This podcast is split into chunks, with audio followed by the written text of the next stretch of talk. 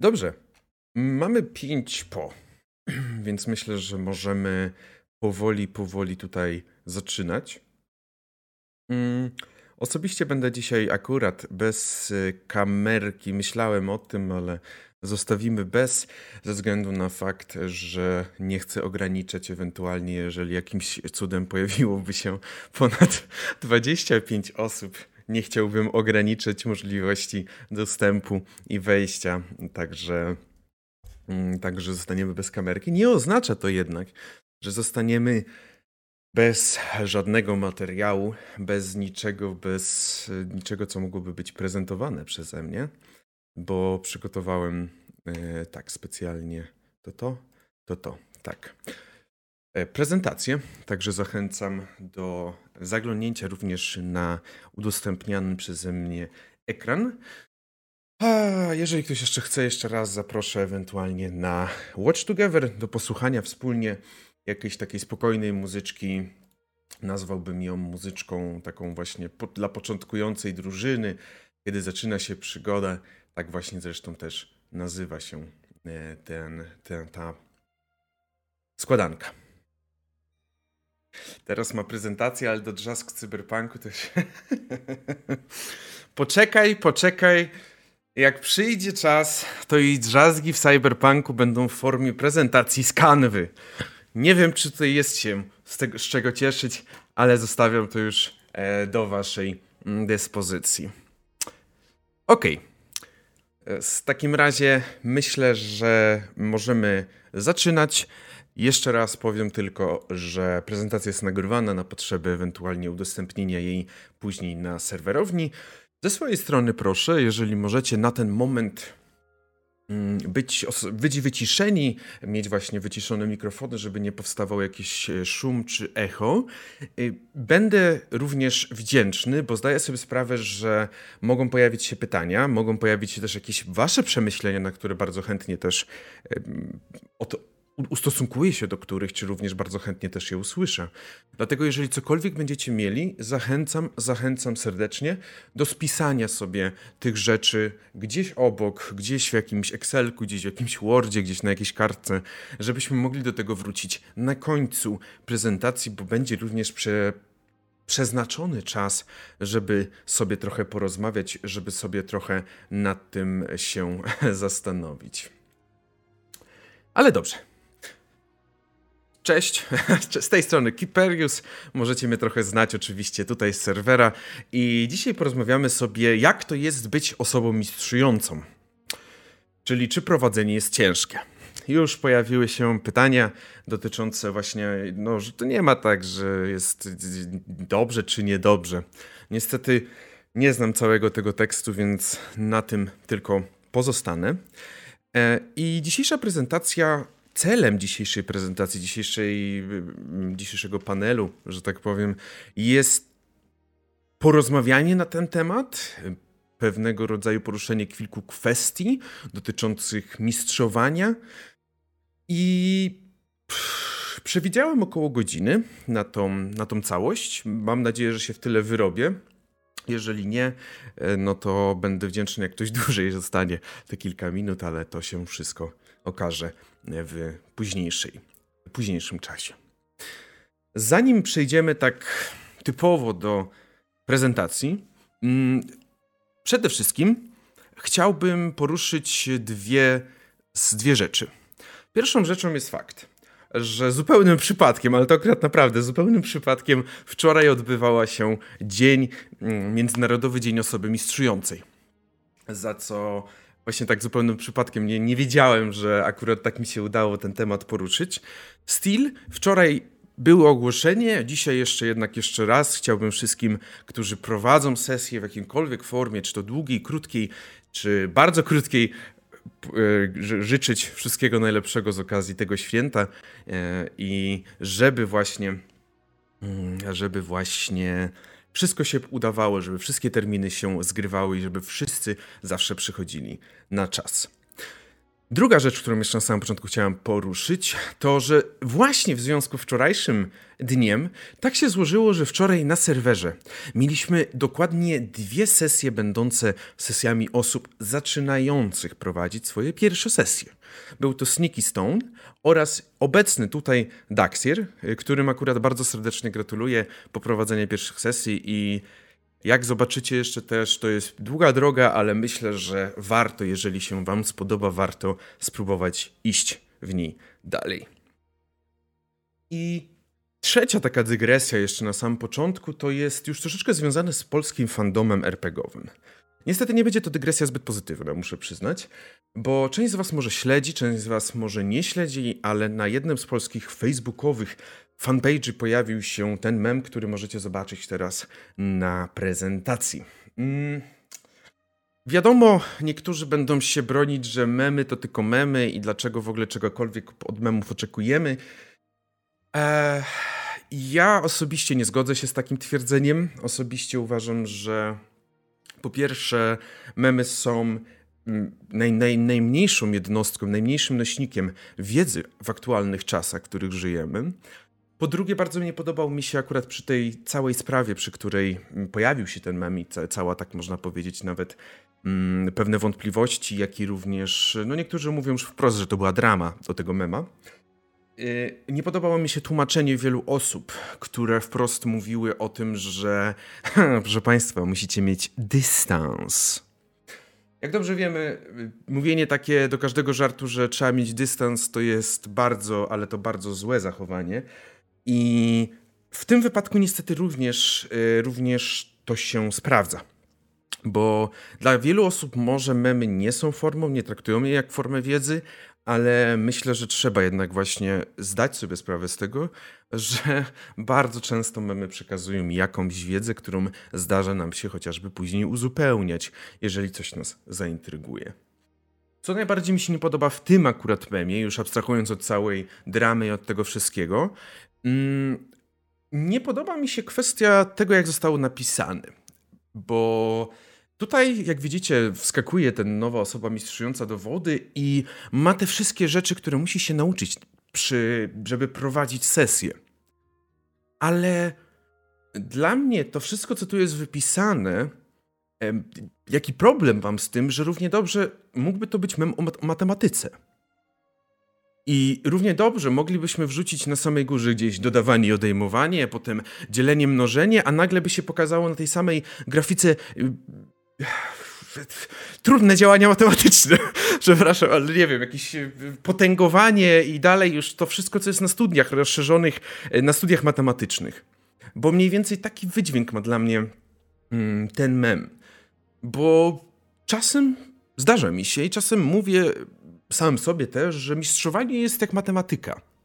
Że warto poznać podstawy, postaci tego, jak w ogóle się mistrzuje, jak poprowadzi się tą pierwszą sesję, jakie się ma odczucia, jak to wygląda, jak się dotknie to, to mistrzowanie, a potem możemy dodawać resztę rzeczy, kiedy będziemy czuli się na tyle komfortowo, że poczujemy, że tak, warto spróbować jeszcze coś coś dodać. Dlatego ja bardzo często do tego właśnie w taki sposób podchodzę, że to jest swego rodzaju mm, tutaj właśnie jak w matematyce uczymy się po kolei dodawanie, odejmowanie i tak dalej, i tak dalej, tak i w mistrzowaniu. To jest raczej droga, która powoli, powoli, e, którą powoli, powoli przechodzimy.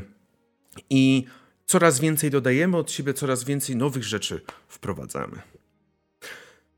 I Teraz będziemy już przechodzić powoli, powoli do najważniejszej części, do, tego, do, tego, do tej creme de la creme, czyli odpowiemy sobie na pytanie, czy, czy jak to jest być osobą mistrzującą, a odpowiedź jest bardzo prosta. E, czy, czy prowadzenie jest ciężkie? Nie. Dziękuję bardzo za prelekcję. Do zobaczenia na kolejnej. A tak na serio, już bez e, mówienia o mm, takich słabych i suchych żartach, to uważam, że mistrzowanie nie jest ciężkie i jeżeli jest się w RPGach, warto spróbować prowadzić sesję. Dlaczego?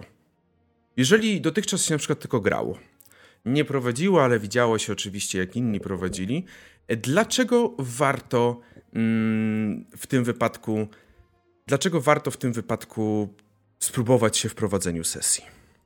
Przede wszystkim jest to zawsze swego rodzaju wyjście ze strefy komfortu. Wiadomo, teraz zabrzmi jak trochę jak taki jakiś trener personalny, że trzeba wyjść ze swojej strefy komfortu. Nie, nie powiem, że trzeba, ale jeżeli ktoś by chciał spróbować, to warto chociaż raz właśnie poprowadzić sesję, a nie tylko grać jako osoba y, grająca. Warto zobaczyć, jak to wygląda z drugiej strony stołu bo mimo iż wszyscy siadamy do tego stołu wspólnie, to jednak jedna i druga strona nie są sobie tożsame, nie są równe i trochę inne role przyjmują przy tym stole. Bo prowadzenie sesji wymaga mimo wszystko trochę innego zbioru umiejętności niż granie w sesjach. Oczywiście zbiory te bardzo często w wielu miejscach się pokrywają. Ale jednak, kiedy chcemy poprowadzić sesję, musimy mieć, nazwał nazwałbym to, że musimy mieć trochę inny mindset w przypadku mm, prowadzenia. Mm, bo jednak stajemy się trochę bardziej światem, a nie tylko jedną postacią. I o to mi przede wszystkim tutaj chodzi. Oczywiście mm, w tym miejscu też chciałbym zrobić taką małą, jeszcze jedną dygresję, mianowicie e, będę tutaj jednak najmocniej się skupiał na systemach, na mechanikach, na tych podręcznikach, które mówią o istnieniu osoby mistrzującej. Bo tutaj oczywiście można zaraz wyskoczyć mi z tekstem, że ale są systemy, które na przykład osobę mistrzującą nie mają takiej osoby, albo bardzo dużo odpowiedzialności z niej zdejmują.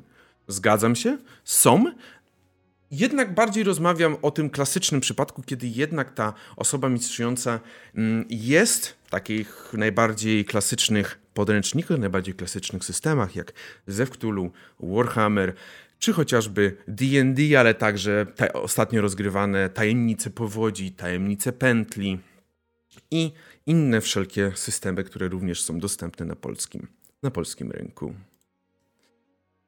Właśnie. Dopóki się nie spróbuje samemu, nie będzie się wiedziało. Prosta zasada, którą bardzo często sam wprowadzam w życie, że ja mogę mówić tutaj dzisiaj dużo. Ja mogę dzisiaj dużo mówić, jak to ja akurat osobiście uwielbiam prowadzić, ale część osób może się czuć tym przekonana i stwierdzić, że okej, okay, walid, y, jak najbardziej zgadzają się. Część osób może po moim gadaniu stwierdzić, że okej, okay, nie, to jest zupełnie nie dla mnie. I to też jak najbardziej jest valid i to jest wasza decyzja. Ale część osób może stwierdzić właśnie, że kurde, a może trzeba spróbować. Może trzeba spróbować samemu, poprowadzić sesję i wyrobić sobie swoją opinię na ten temat. Nie już na podstawie tego, co powie ci e, inna osoba, ale na podstawie tego, jak ty sam siedziałeś, jak sami prowadziliście, jak sami byliście odpowiedzialni za tą sesję jako osoba mistrzująca. E, I teraz mała przerwa na mema, czyli oczywiście pierwszy i najważniejszy plus na tym memie został przedstawiony, czyli osoba mistrzująca ma władzę podczas sesji i jeżeli ktoś rzuca wam kością nieproszony, to możecie oczywiście zawsze powiedzieć, a na co był to rzut, a udało się? Nie, nie udało się, no i zrobić konsekwencje. Oczywiście to jest takie pół żartem, e, pół serio, e, bo nie wiadomo, że nie chcemy nadużywać władzy jako osobą mistrzująca, ale jest w tym trochę prawdy, w tym względzie, że osoba mistrzująca posiada ogólną kontrolę nad sytuacją, nad dynamiką sesji, nad dynamiką wydarzeń, nad postaciami niezależnymi i całym światem. I dlatego często można rzeczywiście usłyszeć, chociażby u mnie na sesjach też często się pojawia, ja raczej nie lubię, nie pozwalam rzucać osobom grającym tak o sobie, kiedy one chcą, bo no osoba mistrzująca dba o jakiś porządek, o to, żeby to wszystko miało cel, sens i żeby ostatecznie miało też odzwierciedlenie w tym, jak ta sesja wygląda i jak przebiega przygoda. E, jeżeli chciałbym powiedzieć o jakichś podstawach, o jakichś takich zupełnie fundamentalnych kwestiach, które dotyczą osoby mistrzującej, powiedziałbym, że to są te trzy punkty. Mm.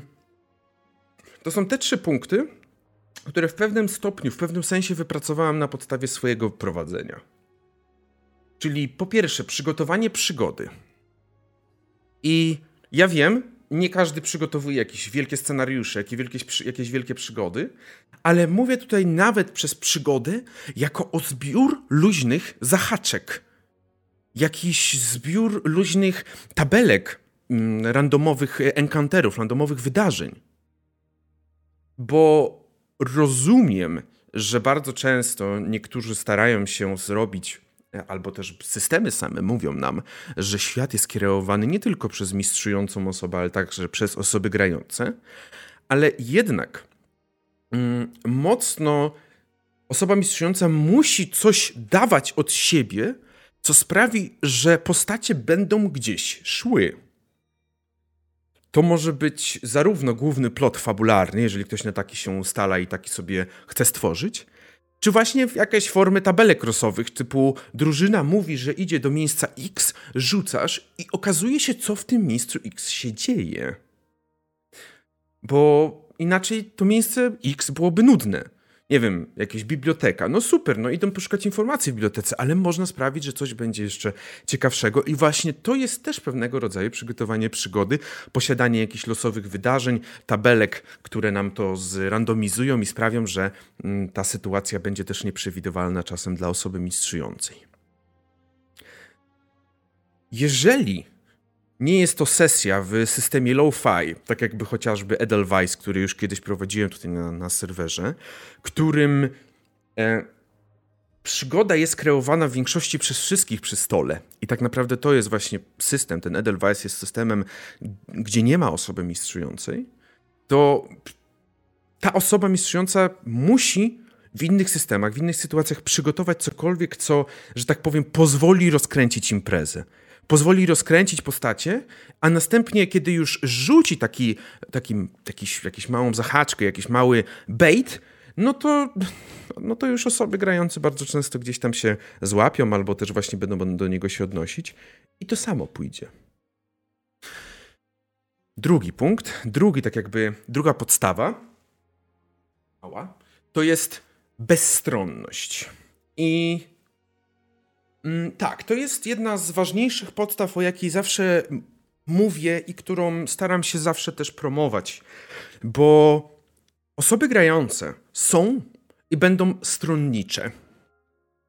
Chcą, aby było jak najlepiej dla ich postaci. Oczywiście robią to w ramach pewnych granic, robią to, aby uzyskać jak najwięcej profitów, bardzo często jednocześnie pozostając w tej postaci. Więc czasem możemy usłyszeć, że nie zrobiłem X, chociaż byłoby lepsze dla mojej postaci, no ale moja postać by się tak nie zachowała. Ale styl robię jak najlepiej dla tych postaci. Ale to, że osoby grające robią jak najlepiej dla swoich postaci, nie oznacza, że ty jesteś drugą stroną i masz w tym momencie całkowicie robić, żeby tym osobom grającym się po prostu źle grało. Żeby nic dobrego nie robiły dla swoich postaci, żeby nie mogły nic osiągnąć. Ty musisz być, jako ta osoba grają, mistrzująca, bezstronna. Jesteś całym światem, jesteś postaciami niezależnymi, jesteś wydarzeniami dziejącymi się w tle, potworami, z którymi walczą, osoby, które spotykają. I tak, czasem może się okazać, że z perspektywy osób grających ustawiasz się po tej przeciwnej stronie, bo na przykład jesteś potworem, z którym walczą albo jesteś jakąś postacią, która ma zupełnie przeciwne interesy. Powstaje konflikt interesów. Ale bardzo często okazuje się też, że jesteś tą osobą, jesteś jakąś postacią, która stoi po ich stronie. Pomagasz im, dajesz im zapłatę, dajesz im miejsce do spania, jako jakiś karczmasz na przykład. Dajesz im miejsce, gdzie w ogóle mogą działać. Więc ważne jest, żeby o takim bardzo brzydko mówiąc, dopierdoleniu osobom grającym, myśleć, jeżeli już musicie myśleć o czymś takim w ogóle, bardzo rzadko i tylko raczej jako taka forma zabawy, typu, a dobra, w tej walce zrobimy im taką, taką przeprawę, że się nie podniosą. No podniosą się, ale tak ledwo, ledwo. To tak dla śmiechu jak najbardziej, ale nie można myśleć o sobie jako o zupełnej przeciw, jakiej przeciwniku, jako osobie, która jest po drugiej stronie barykady do osób grających. I ostatnia taka, taki punkt, ostatni taki fundament tego wszystkiego, jak dla mnie, to jest otwartość na decyzję postaci. I przez otwartość na decyzję postaci nie mówię tutaj, że um, macie być jesmenami, czy osobami, które po prostu będą zgadzać się na wszystko.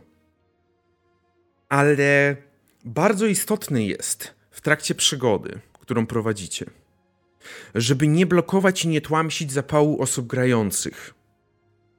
Najgorsze, co może się wydarzyć według mnie, to drużyna, która na samym początku była ogniem, była po prostu ogniem, który chciał brać udział w tej kampanii, tej przygodzie.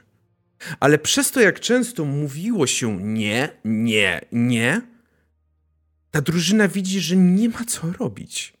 Ten ogień wygasł. Bo wszystkie pomysły i decyzje są po prostu niszczone w zarodku.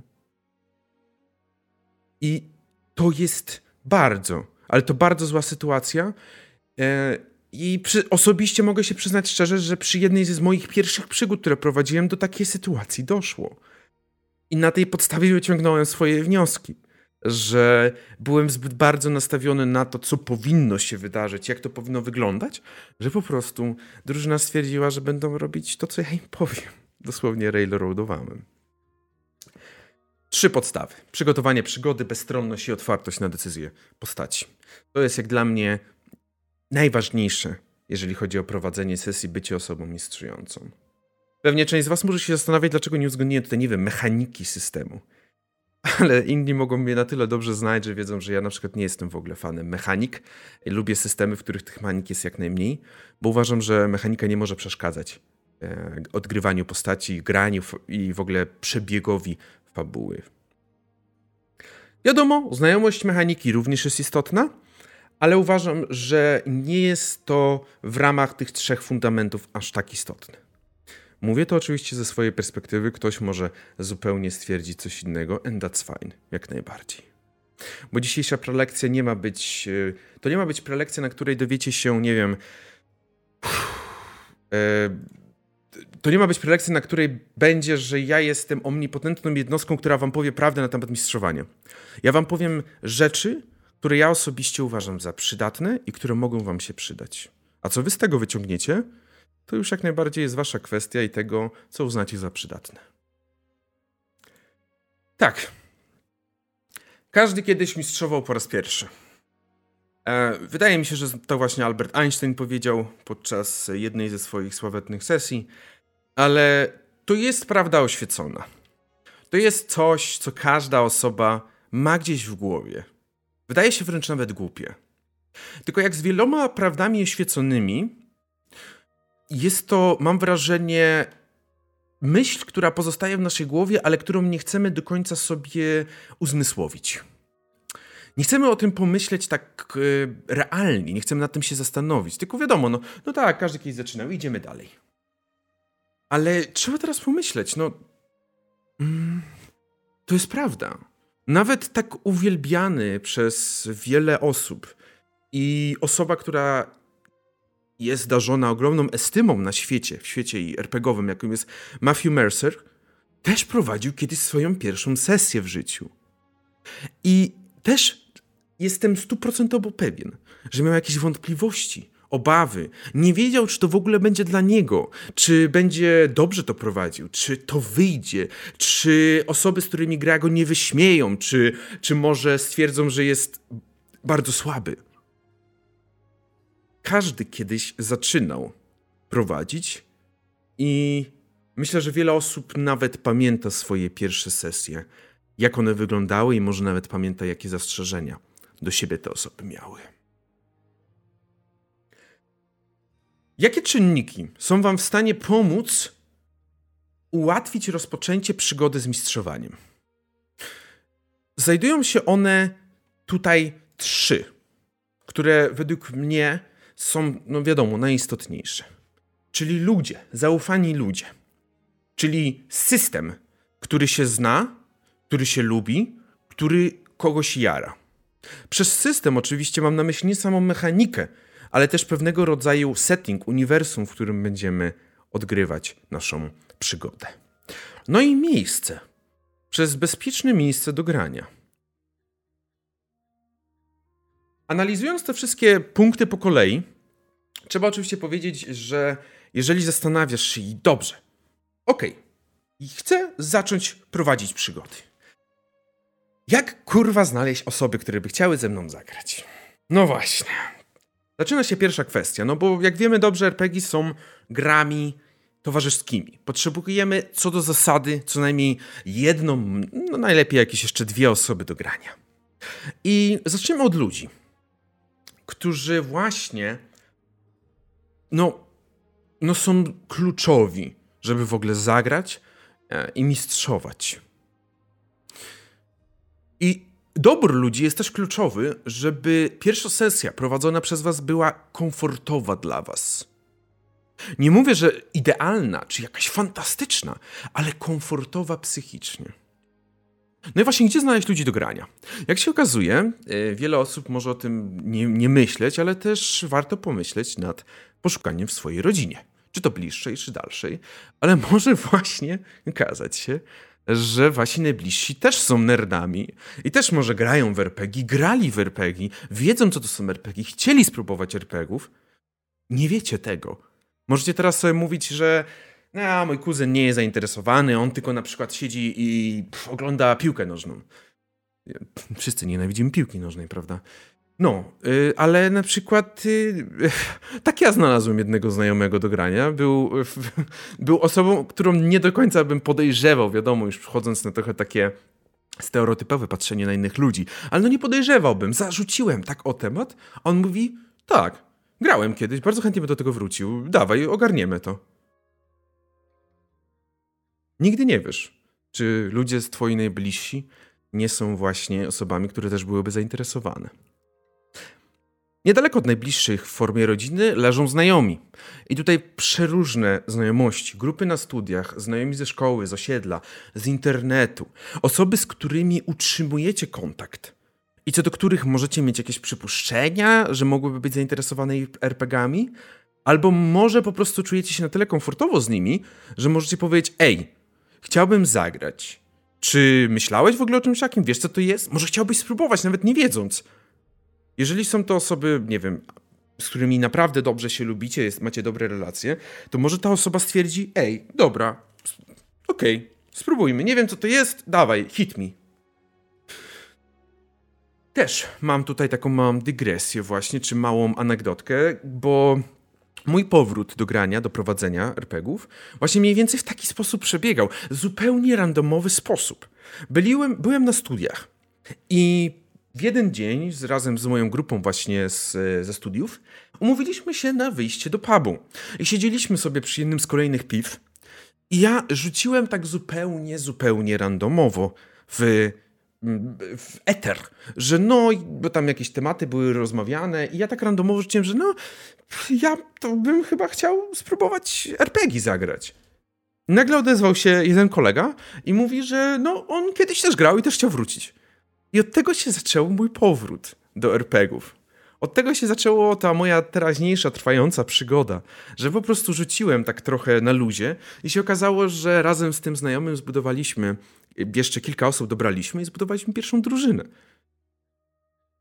Więc nigdy nie wiadomo. No, ale jeżeli już internet, e, jeżeli już znajomi, rodzina nie są w stanie, że tak powiem, pomóc, internet i okolica. Przez internet i okolice, no to oczywiście internet to są wszelkiego rodzaju grupy na Facebooku, jakieś serwery, Discord, a przez okolice to jakieś puby i sklepy z plaszówkami, które można znaleźć u Was w mieście. Grupy na Facebooku są zarówno grupami, które pozwolą Wam znaleźć osoby w Waszym mieście, które byłyby zainteresowane do grania w RPG, ale także są to takie bardziej ogólnokrajowe grupy, gdzie możecie znaleźć ludzi do grania online – No a okoliczne sklepy z planszówkami, bitewniakami, RPGami i tak dalej mogą być też miejscem potencjalnym właśnie, gdzie znajdziecie osoby chętne do zagrania. Tak chociażby we Wrocławiu jest sklep Bolter, w którym sam osobiście też prowadzę. Co miesiąc pojawiają się takie wydarzenia, w ramach których można poprowadzić jednostrzałową sesję i można w niej zagrać. Ja chociażby tam też prowadzę sesję i wiem, że są ludzie, którzy po raz pierwszy spotkali się z RPGami w tym miejscu, no i gdzieś tam słyszę, że dobierają sobie z, z tymi ludźmi, z którymi już grali i zaczynają kreować swoje, swoje historie, swoje przygody już poza tym e, bolterem. Oczywiście nie mogę też powiedzieć, jeżeli granie online nie jest dla Was przeszkodą, bo wiem, że niektórzy jednak mają trochę problem z graniem online, ale jeżeli dla Was granie online nie jest jakąś przeszkodą, to są wszelkiej maści serwery Discord, na których można pograć sobie w RPG.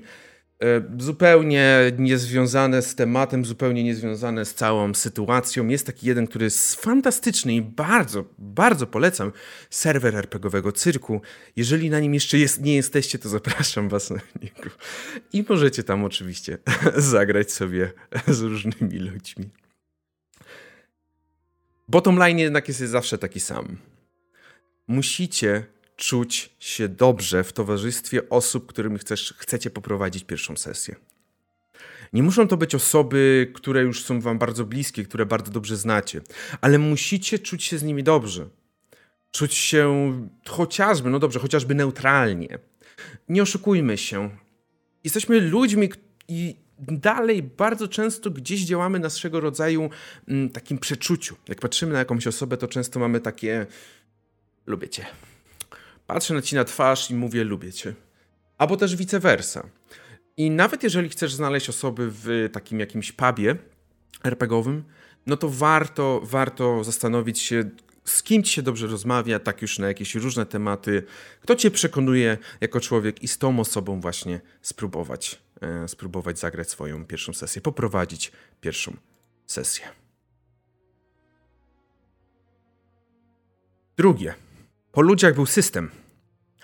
I to jest pytanie, które też y, pojawia się w moim przypadku dość często i na które odpowiadam zawsze tak samo. Jak ktoś się pyta, jaki system na początek? To ja odpowiadam, a co lubisz? Co cię jara? Jakie klimaty cię interesują? Może masz jakieś uniwersum, które lubisz i znasz dobrze? Bo znajomość świata Wiedza uniwersum, czy jakieś bycie zakręconym na punkcie jakiegoś klimatu, powiedzmy horrory, noir, fantazy czy coś takiego, to jest połowa sukcesu do prowadzenia sesji. To daje psychiczny komfort, że jesteś w znanym ci miejscu. To jest bardzo ważne. Bo jeżeli coś pójdzie teoretycznie, jeżeli zawsze może coś pójść nie tak na pierwszej sesji, że coś się gdzieś powinie, coś się gdzieś zamotamy, łatwiej nam się odnaleźć, jeżeli wiemy, w co gramy i gdzie gramy. Niż kiedy mamy zagrać w świecie, który zupełnie nie znamy, którego zupełnie nie rozumiemy i których nazwy dla różnych ras, miejsc, królestw, miast są dla nas całkowicie nie do przeczytania. I dopiero jak wiemy, że okej, okay, interesuje nas. Ech, nie wiem, interesuje nas sci-fi. Kiedy wiemy, że lubimy strzelańki w kosmosie, piu piu, lecą sobie te wszystkie dźwięki, które nie powinny w przestrzeni kosmicznej, to wtedy możemy przejść do drugiej części, czyli wybrać system. Bo trochę jak z grami planszowymi, jest ograniczona liczba mechanik w przypadku RPGów. Nie możesz obrócić wszystkiego do góry nogami. W sensie możesz próbować obracać wszystko do góry nogami, tworzyć nowe mechaniki, ale jak pokazuje doświadczenie, bardzo rzadko to się udaje. Więc bardzo często systemy opierają się na jakichś znanych mechanikach typu D20, typu D100, typu Year Zero Engine albo Powered by the Apocalypse. To są systemy, to są mechaniki, na których jeździ bardzo wiele podręczników. Bo clue podręcznika to bardzo często nie jest sama mechanika, ale właśnie ten świat, w którym mamy grać. to on ma bardzo często, prawie zawsze, przyciągnąć osoby do tego podręcznika. I dlatego tak ważne jest najpierw poznać świat, klimat, jakieś konwencje, która byłaby dla nas interesująca i którą byśmy chcieli zagrać. Ostatnia rzecz w przypadku tej trójcy, czyli ludzie, system oraz miejsce. Wiadomo, miejsce zależne od tego, czy gramy online, czy offline. I tutaj to też jest, to na pewno też ma znaczenie, bo jednak granie online to jest troszeczkę inne doświadczenie niż granie offline, ale niezależnie od wszystkiego, jest ono bardzo kluczowym czynnikiem, który może negatywnie lub pozytywnie wpłynąć na odbiór całej sesji. Bo to, co się dzieje dookoła, też może wpłynąć na tą sesję waszą, twoją sesję pierwszą. Ze swojego doświadczenia wiem, że możliwość zagrania pierwszej sesji w domowym zaciszu, quote on quote, zapewniło mi większy komfort. Zapewniło mi możliwość skupienia się na sesji, na tym, co się dzieje, bez niepotrzebnych utrud... Utru... Tru... jakichś trudności i przeszkadzajek. Osobiście proponuję, jeżeli macie możliwość, postarajcie się zagrać gdzieś w spokojnym miejscu swoją pierwszą sesję poprowadzić. Nie ma sensu, abyście stresowali się jeszcze tym, jak wy jesteście zestresowani tym prowadzeniem pierwszej sesji, no bo wiadomo, jesteśmy ludźmi, to nas stresuje, to jest normalne. Ja nie będę wam mówić, nie stresuj się, to jest pierwsza sesja, będzie dobrze. Ja rozumiem swój stres, bo ja wiem, jaki był mój stres. Więc ja to rozumiem. Ale po co dokładać sobie więcej problemów? I Takim problemem może być, o ile puby z RPGami, z planszówkami są bardzo przydatne i bardzo dobre, że dobrze, że istnieją na mapa, mapie Polski, to może to być problematyczne podczas pierwszej sesji, bo ty się będziesz bać, że nie wiem, jakaś osoba grająca nie usłyszy cię, bo mówisz troszeczkę ciszej, bo jesteś zestresowaną osobą w tym momencie i przez to, że jesteś zestresowany, mówisz ciszej. Oczywiście, że się może zdarzyć. Albo przez to, że jesteś zestresowany, lepiej słyszysz wszystkie dźwięki. Jak tutaj obok ktoś przechodzi, ktoś szturcha szklankę, ktoś z kimś się zaczyna śmiać. I ty to wszystko słyszysz, im bardziej ci to rozprasza. Przez internet jest łatwiej o prywatność. O tym oczywiście większość z nas dobrze wie, bo łatwiej jest znaleźć takie miejsce, jakiś, jakiś kanał, jakiś serwer, gdzie można sobie na spokojnie pograć pierwszą sesję bez ludzi, którzy was obserwują, tylko wy i osoby grające. Chociażby tutaj już jako, jako ten przykład RPGowego cyrku serwera mamy miejsce, gdzie można rozegrać zamkniętą sesję bez wstępu na widownię, bo zazwyczaj sesje są otwarte dla osób, które chciałyby oglądać. Ale jest również możliwość zagrania sesji zamkniętej dla widowni, dzięki czemu takie zamknięcie może zapewnić większy komfort niektórym osobom grającym, ale także i tobie, właśnie przy okazji przykład pierwszej sesji.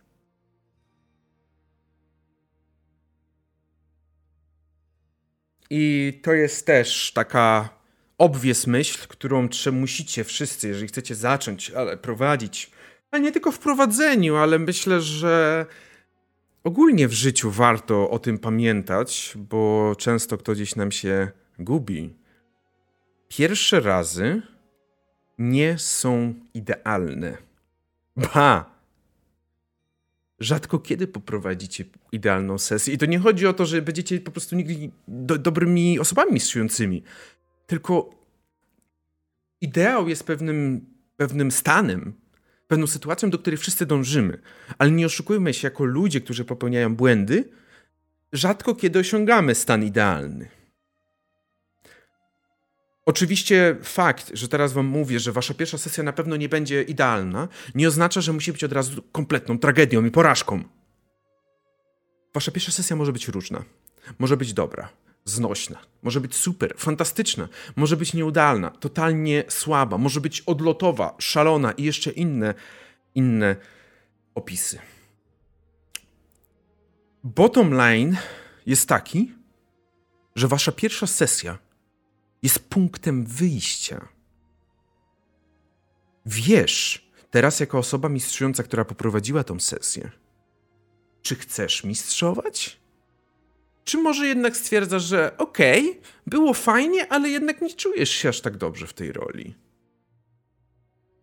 A jeżeli chcesz mistrzować, to gratulacje. Masz swoją pierwszą sesję za sobą, czyli jak to bardzo często właśnie jest y, taka mitologizacja tego pierwszego kroku, tego pierwszego razu, masz to za sobą. Druga sesja już nie będzie w końcu tak istotna, prawda?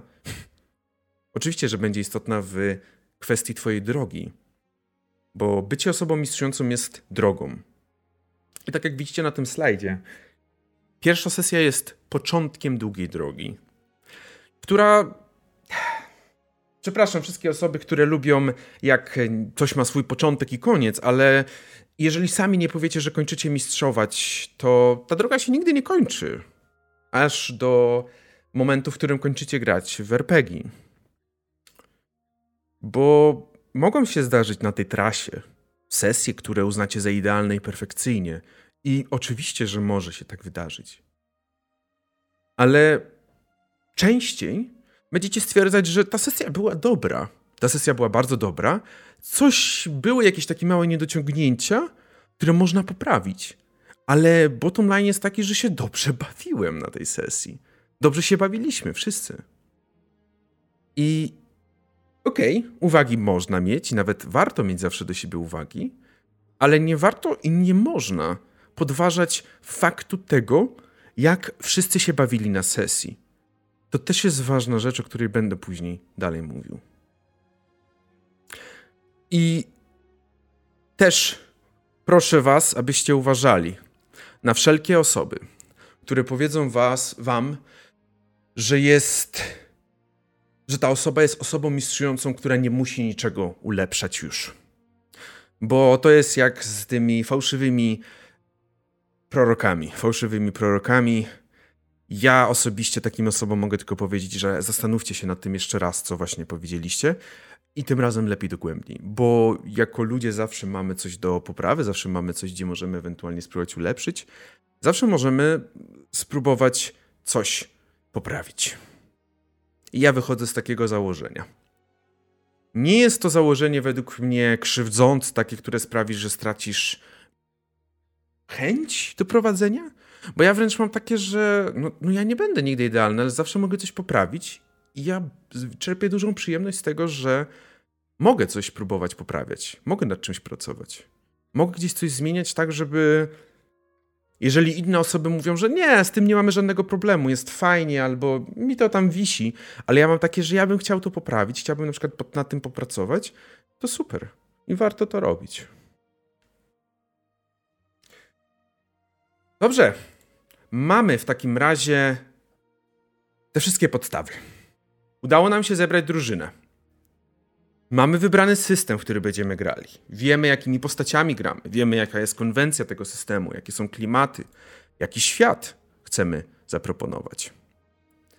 No i oczywiście mamy miejscówkę, czyli wiemy, gdzie chcemy sobie to zagrać. Safe house, można tak to nazwać. To chyba czas na sesję.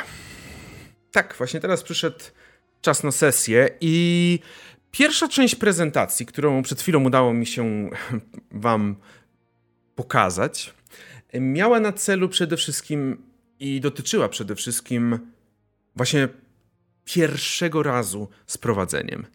Tego, jak w to wejść, jak się za to zabrać i mam nadzieję, że część osób, może które myślały o tym, żeby zacząć grać, e, prowadzić, będą widziały w tej pierwszej części coś interesującego dla nich mm, i może coś dla siebie wezmą z tego. Druga część to będą bardzo mocno wskazówki, bo też o to mi chodziło, żeby dać wskazówki, tylko że właśnie, to będą wskazówki, które są przeznaczone dla wszystkich osób mistrzujących. I niezależnie od tego, czy zaczynacie prowadzić, czy prowadzicie już od jakiegoś czasu, czy prowadzicie naprawdę długo, myślę, że warto posłuchać tych wskazówek. Bo nie twierdzę, że te wskazówki dla wszystkich będą zupełnie nowatorskie, innowacyjne i jak je usłyszycie, to stwierdzicie, że o Jezu, moje mistrzowanie teraz się obróci o 150-180 stopni. Nie, ale bo część osób może stwierdzić, że ja wszystko to znam. Ja wiem o tym wszystkim i, i, i super. I ja się bardzo cieszę. Bo jeżeli wiesz o tym wszystkim, to jak dla mnie oznacza, że e, idziesz dobrą drogę w mistrzowaniu i wiesz, jak to robić, i wiesz, jakie tutaj haki, jakie tutaj wskazówki, z czego korzystać, żeby ulepszać całe spotkanie przy stole podczas sesji. Ale jeżeli chociaż jedna osoba stwierdzi, że e, nie znałem tego, nie znałam tego, nie znaliśmy tego, to myślę, że mogą być one przydatne. Dobrze. W takim razie pierwsza wskazówka, pierwsza rada z mojej strony, tak bym to nazwał, czyli pamiętajcie, że niezależnie od tego, czy prowadzicie, czy gracie, na sesji bawimy się wszyscy.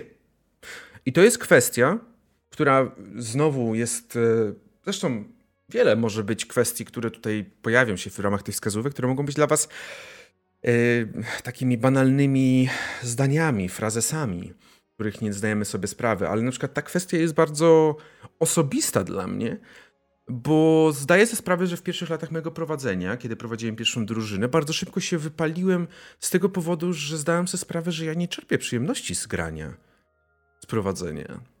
Że okazuje się, że ja traktuję to jako obowiązek. Ja muszę, jak taka małpka, zabawić osoby, osoby grające. I wtedy dużo się zmieniło właśnie, kiedy zdałem sobie sprawę, że hej, ja wiem, że ja się zobowiązuję jako osoba prowadząca do, mm, do jakichś, jakichś kilku rzeczy, do przygotowania sesji, do poprowadzenia tego wszystkiego, do bycia tym, tym moderatorem, osobą moderatorską, która będzie nad tym wszystkim czuwać. Ale to nie oznacza, że ja nie mam czerpać przyjemności z tej sesji, no bo on, inaczej to jaki to ma sens wszystko? Moment, w którym sobie zdałem z tego sprawę, był bardzo istotny, bo no pozwolił mi pozmieniać wiele rzeczy w mojej przygodzie z RPGami i pozwolił i sprawił, że dzięki temu jestem tu, gdzie teraz jestem i mogę w 100% powiedzieć, że tworzenie sesji, przygotowywanie przygód przed właściwym spotkaniem się na sesji, jak i również odgrywanie postaci na sesji, prezentowanie świata na sesji, to mi sprawia przyjemność. To jest dla mnie super spędzenie czasu z ludźmi, z którymi chcę spędzać ten czas. Dlatego warto o tym pamiętać, że na sesji bawimy się, czerpiemy przyjemność i korzystamy z rozrywki wszyscy. Bo ja wiem, że często podchodzimy do różnych przygód bardzo osobiście, często bardzo emocjonalnie, i to też jest bardzo dobre, ale nadal sesje RPG to jest gra, to jest rozrywka. A jeżeli w przypadku innych rozrywek nie czerpiecie przyjemności z tej rozrywki, to myślę, że prędzej czy później zrezygnujecie z niej. No bo po co, jeżeli nie czerpiecie przyjemności i frajdy z zabawy jakiejś? E, kolejna rada. Druga to jest historia postaci, to podstawa. Jestem jak zacięta płyta w tym wypadku, to na pewno wiele osób może mi to powiedzieć, ale jestem zaciętą płytą, jestem orędownikiem i zwolennikiem tworzenia przez osoby grające historii odgrywanych przez nie postaci. Ma to wiele zalet. I według mnie, jak dla mnie, żadnych wad. Postaram się jak najkrócej wypunktować takie dla osób, które nie do końca może widzą, albo może mają wątpliwości co do tego. Przede wszystkim, Osoba grająca, kiedy ma możliwość stworzenia historii postaci i gramy w tą sesję, powiedzmy dość systematycznie, ma możliwość wejścia w tą postać, ma możliwość określenia samej swojej postaci poprzez to, jak ona dotychczas żyła, czyli jaka była jej historia. Gdzie ona była, co ona zwiedziła, co widziała, jakie miała relacje i to wszystko, co właśnie wiąże się z pisaniem historii. A dzięki temu, że napiszemy historię, i wiemy, co nasza postać przeżyła. Wiemy też, jak się zachowuje. Jesteśmy w stanie wyciągnąć wnioski na podstawie tego, jakie były w tej historii postaci reakcje na działania, na słowa innych osób, które się pojawiają właśnie w backstory. A dzięki temu jesteśmy w stanie stwierdzić, czy nasza postać jest bardziej, nie wiem, cyniczna, miła, y, troskliwa itd., tak itd. Ważne jest to, że patrząc z perspektywy osoby mistrzującej, historia postaci pozwala uwzględnić te elementy, które się w niej pojawiają, w fabule. A ta mała rzecz, jaką jest uwzględnianie elementów z historii postaci w fabule, to jest taki magiczny trik, który ja uwielbiam stosować. Bo dzięki temu jesteśmy w stanie bardziej wciągnąć i zainteresować osoby grające. W końcu historia postaci zaczyna się robić personalna, zaczyna się robić osobista dla tych postaci. Przestaje być jedynie historią króla, który uwięził jakąś osobę X, a staje się historią króla, który uwięził żonę jednej z postaci. Zupełnie inny ma to wydźwięk. To jest oczywiście tylko przykład. No i ostatnie to kwestia tego, że zdajemy sobie sprawę, że jako osoby mistrzujące czasem mamy, posiadamy obowiązek wymyślania wszystkich miejsc, postaci, wydarzeń, tak żeby to, ten świat wyglądał jakoś, żeby, żeby żył. Ale historia postaci jest w stanie też zrobić to zla, za nas. Bo jeżeli mamy te historie postaci, które dały nam osoby grające, mamy tam również właśnie niezależne osoby, które są związane z daną postacią i które mogą się pojawić w trakcie sesji. Które są takimi bardzo często gotowymi NPC-ami, które możemy wrzucić, no bo po prostu zostały stworzone, mają już jakiś określony charakter, jakiś może nawet cel, czy też wygląd, i my dzięki temu jesteśmy łatwi. Czasem możemy po prostu sobie właśnie ułatwić robotę w ten sposób. Dlatego ja zawsze cisnę i osoby, które ze mną grały jakąkolwiek przygodę, dłuższą niż jednostrzał, wiedzą, że ja cisnę. Proszę o historię postaci. Proszę, bo dla mnie to jest bardzo ważne. Masz prawo zastanowić się nad odpowiedzią. Kolejny banał, który wbrew pozorom. Mm, Myślałem, że dla mnie to jest zawsze banał, ale jakiś czas temu zauważyłem, że ktoś, jeden, jedna z osób grających dała feedback osobie mistrzującej, że ta nie jest kreatywna ze względu na fakt, że długo myśli przy decydowaniu o tym, co. Jak, jak niezależne postacie reagują na to, co robią osoby, co robią postacie osób grających. Co dla mnie było dość dziwnym zarzutem, mm, zupełnie nie trzymającym się kupy, ale takim, który wywołał właśnie we mnie potrzebę uwzględnienia tego punktu. Czyli, że masz prawo, jako osoba mistrzująca, zastanowić się nad reakcją na to, co robią postacie, na to, co mówią postacie, na to, jakie mają zachowanie w stosunku do innych. Bo czasem obmyślenie reakcji świata, postaci niezależnych, tłumu, zwierząt, jakichś magicznych rzeczy, czy wszystkich innych rzeczy, nad którymi osoba mistrzująca panuje, może chwilę zająć. Bo musi zastanowić się, jakby ta osoba zachowała się w tej sytuacji, jak ona na to patrzy, jak ona reaguje, jaki ma stosunek z postacią, która robi jej to. To wszystko wpływa na tą reakcję. Nikt nie powinien wymagać od ciebie dawania od razu odpowiedzi, jak Pepesza, że jedna postać coś robi, ty od razu musisz dawać odpowiedź. Nie. Niektóre decyzje i akcje postaci osób grających są tak niedorzecznie śmieszne.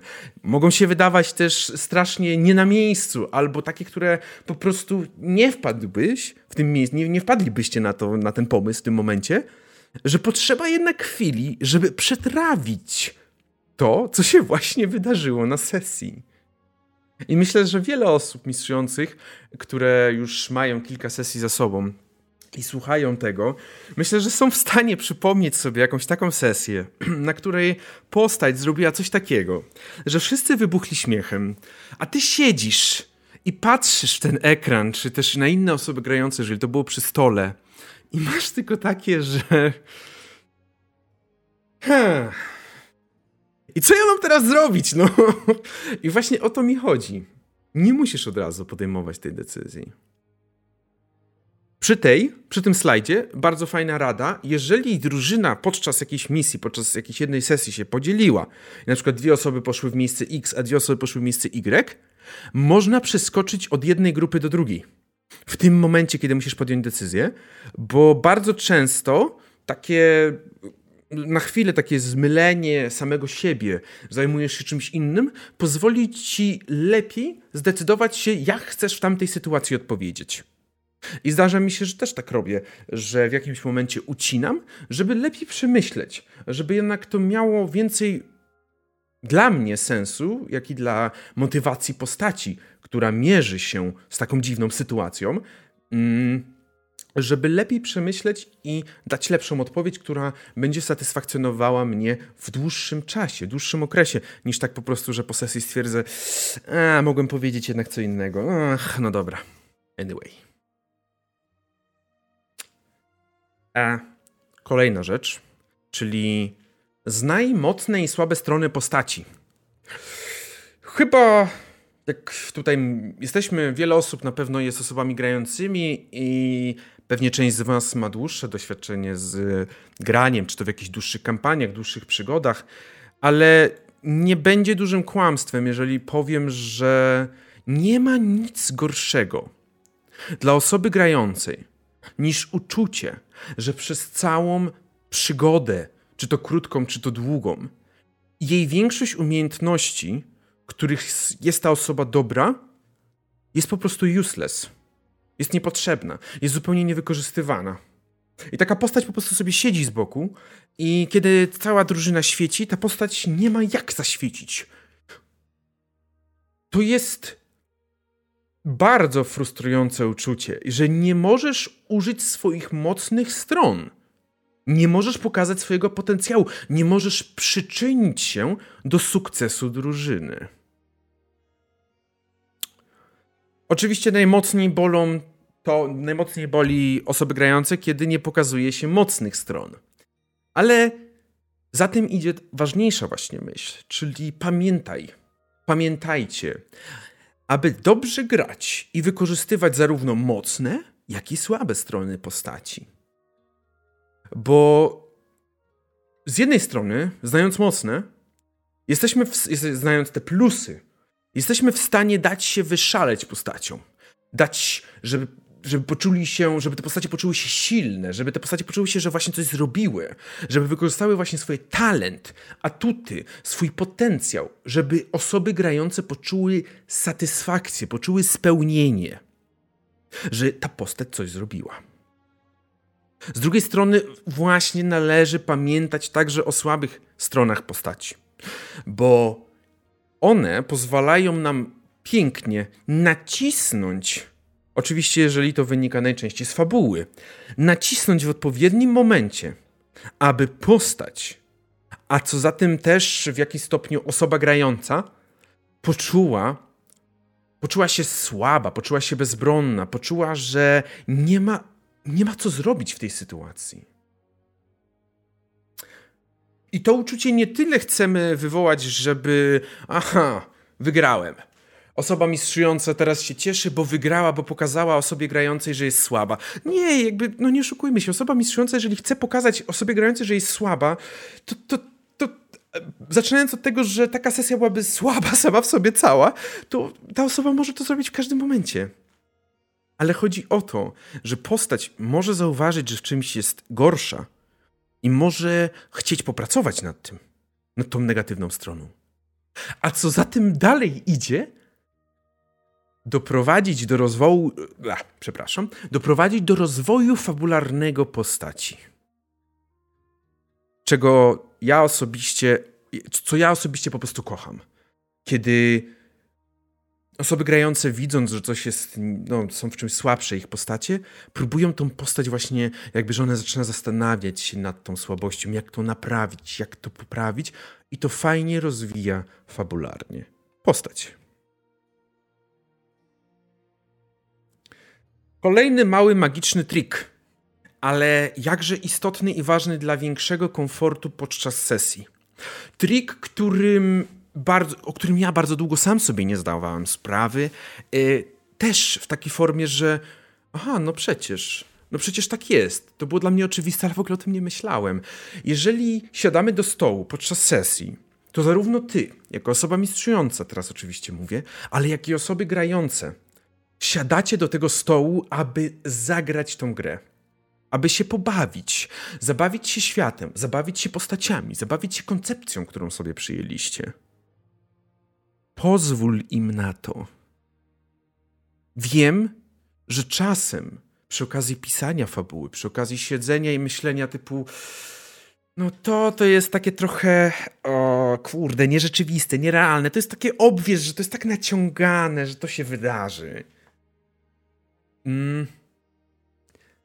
Bardzo często w takich sytuacjach jestem ci w stanie zagwarantować, że osoby grające ci powiedzą, że e, naciągane, no mogło się wydarzyć, ale jakby one nie widzą w tym problemu. Dlaczego?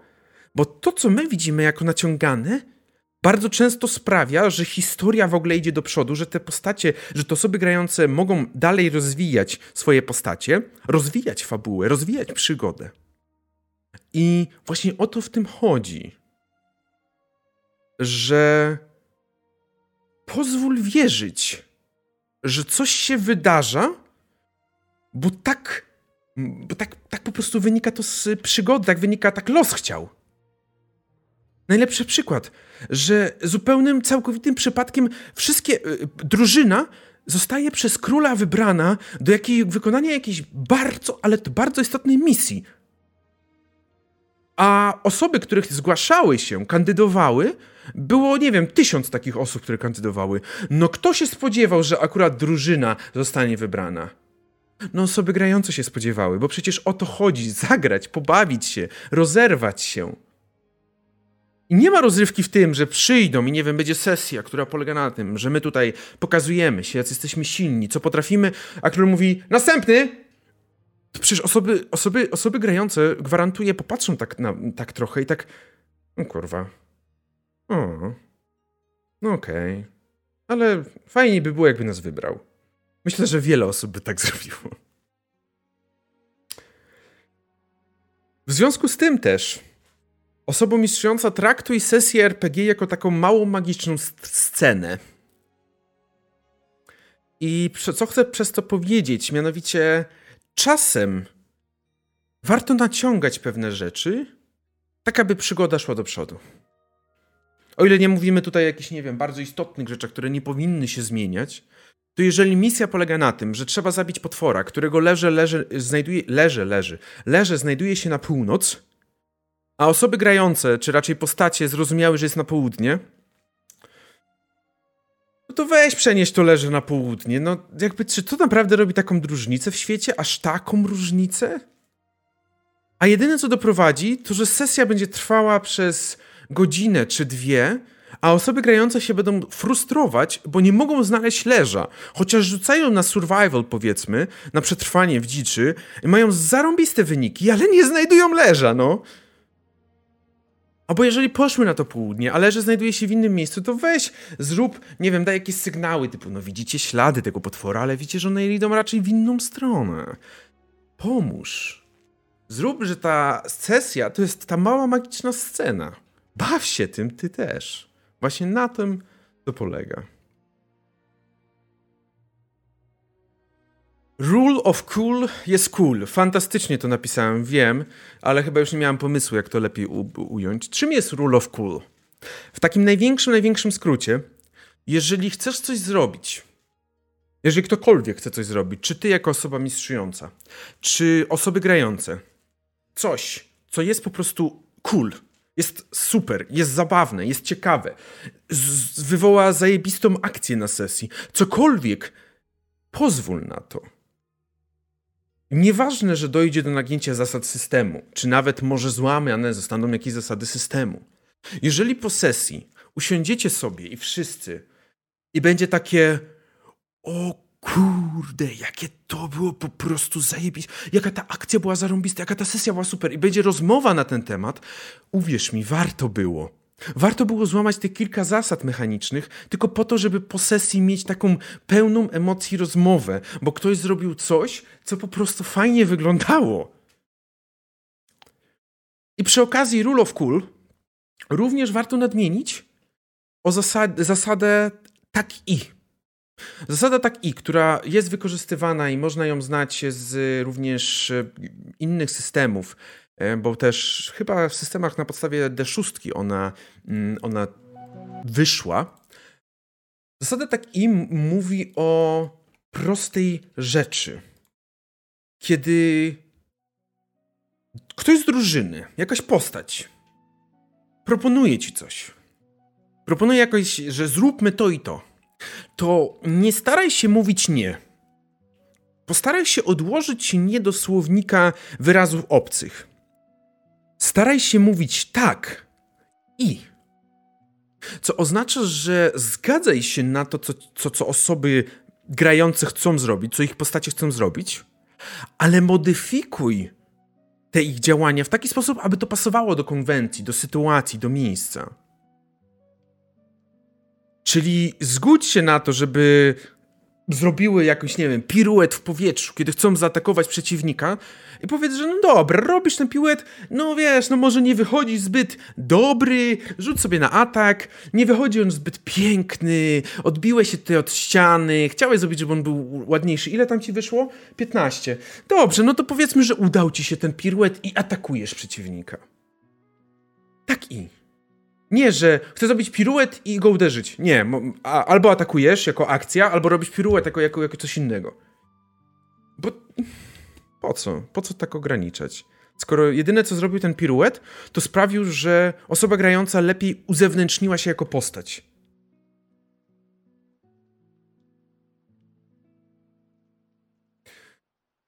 Nie wymyślaj koła na nowo. Inspirujcie się. Kolejna rzecz, która ja osobiście na początku mojej drogi, rzecz, która mm, sprawiła, że prawie całkowicie porzuciłem granie w RPG mistrzowanie.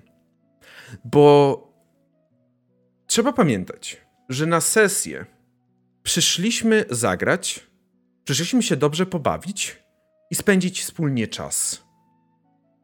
Naszym celem na sesji nie jest stworzenia, y, naszym celem nie jest stworzyć jakieś nowe arcydzieło kultury współczesnej. Nowa zupełnie jakość literacka na świecie. Nie jest celem, żebyście wymyślili najbardziej oryginalną fabułę na świecie, taką, którą jeszcze nigdy nikt nie widział. Celem jest zainteresować postacie i osoby grające, Celem jest sprawić, żeby wszyscy się dobrze bawili. Celem jest sprawić, żebyś ty, osobą mistrzująca, się dobrze bawiła. A w momencie, w którym będziesz próbować zrobić najbardziej oryginalną historię, sfrustrujesz się, zdając sobie sprawę, że w dzisiejszych czasach nie ma aż tak dużo oryginalności pod względem pisania historii i fabuł. Dlatego ja zawsze powtarzam. Czerp, inspiruj się dziełami kultury korzystaj z przeróżnych klisz, bo klisza, nie, klisze nie jest coś klisze tylko dlatego, że występuje rzadko, że pojawia się tak rzadko. Jak czasem mówimy, o, w filmie znowu wykorzystali jakąś kliszę. No tak, ale one z jakiegoś powodu się pojawiają. Na bardzo prostym schemacie. Jeżeli ktoś ukradł coś i teraz naszym celem jest odzyskać to, to jest banalny schemat coś zostało skradzione, my odzyskujemy, bo zostaliśmy do tego wynajęci. Na takim schemacie opiera się masa, masa przygód. Bo to jest prosty schemat, ale taki, który daje dużo możliwości kombinacji. No dobra, skradzione, skąd? Z banku, okej, okay, ale dlaczego? Jak to się stało? Pokażcie ten bank, pokażcie ten, ten, ten skarbiec. Dlaczego ten skarbiec został w ogóle obkradziony? Przecież to jest jeden z najlepszych skarbców na świecie. No dobra, co zostało skradzione? Jakaś figurka. No ale dlaczego ta figurka była ważna? I zaczyna się nakręcanie i nagle się okazuje, że schemat, który sam w sobie jest nudny, wykorzystany milion razy, nabiera jakiegoś życia, które jest istotne dla drużyny. I pomimo tego, że na samym końcu ktoś ci może właśnie powiedzieć, że to było strasznie schematyczne, ale okej. Okay. Tylko tak jak mówię, nie było celem bawić się teraz konwencją i zmienić wszystko na nowo, odmienić całkowicie świat e, fan, fantastyki, czy też w ogóle jakby mm, literatury. Tylko jeżeli po takiej sesji, na której udało wam się odzyskać skradziony skarb, po wielkim pościgu, strzelaninie, jeszcze nie wiem, lataniu sam, samolotami, Twoje osoby grające powiedzą, bawiliśmy, po prostu było super, fantastyczna przygoda czy tam sesja, bawi, bawiliśmy się wszyscy super, no to super, w tobie graj, ja się cieszę. I, i, i polecam inspirować się wszelkiego rodzaju serialami, dziełami kultury, książkami, nawet muzyką, e, czy innymi jeszcze tworami, o które wam przyjdą, e, przyjdą na myśl. Tak, e, to też jest rada dość krótka, ale na pewno istotna, czyli bądźcie gotowi na improwizację. Nieważne jak dobrze przygotujecie się, bo oczywiście możecie mówić sobie, że a, wszystkie możliwości mamy obcykane. Wiem, jak pójdą postacie, wiem, w którą stronę pójdą, wiem, jak się zachowają. Nie, nie, nie przewidzicie tego nigdy. Nigdy nie przewidzisz, co zrobi postać druga, co zrobi postać osoby grającej, bo ty nie jesteś tą postacią osoby grającej. To osoba grająca myśli, jak jego postać się zachowa. I bardzo często możecie zaskoczyć wtedy. Ale to nie jest takie zaskoczenie typu o nie, ja nie wiem co zrobić. Kończymy sesję, widzimy się następny, bo ja muszę przemyśleć, co ja mam zrobić w tym momencie. Nie. Po prostu improwizuj. Spróbuj to jakoś dopasować do tego, co się dzieje. Do ewentualnie jakiejś przygody, którą masz zaplanowaną, bo wbrew pozorom improwizacja nie jest jakby przeciwstawnia, przeciwstawna posiadaniu spisanej przez osobę mistrzującą przygody. Improwizacja powinna być wpisana w tą przygodę, dawać wolność osobom grającym, żeby ich postacie mogły się wykazać, czy nawet coś, co ja czasem stosuję i również polega, polecam Wam wszystkim, czyli dawać pewne rzeczy, pewne zagadki, ale samemu nie znając rozwiązania. Wbrew pozorom, to może być też dobra rzecz.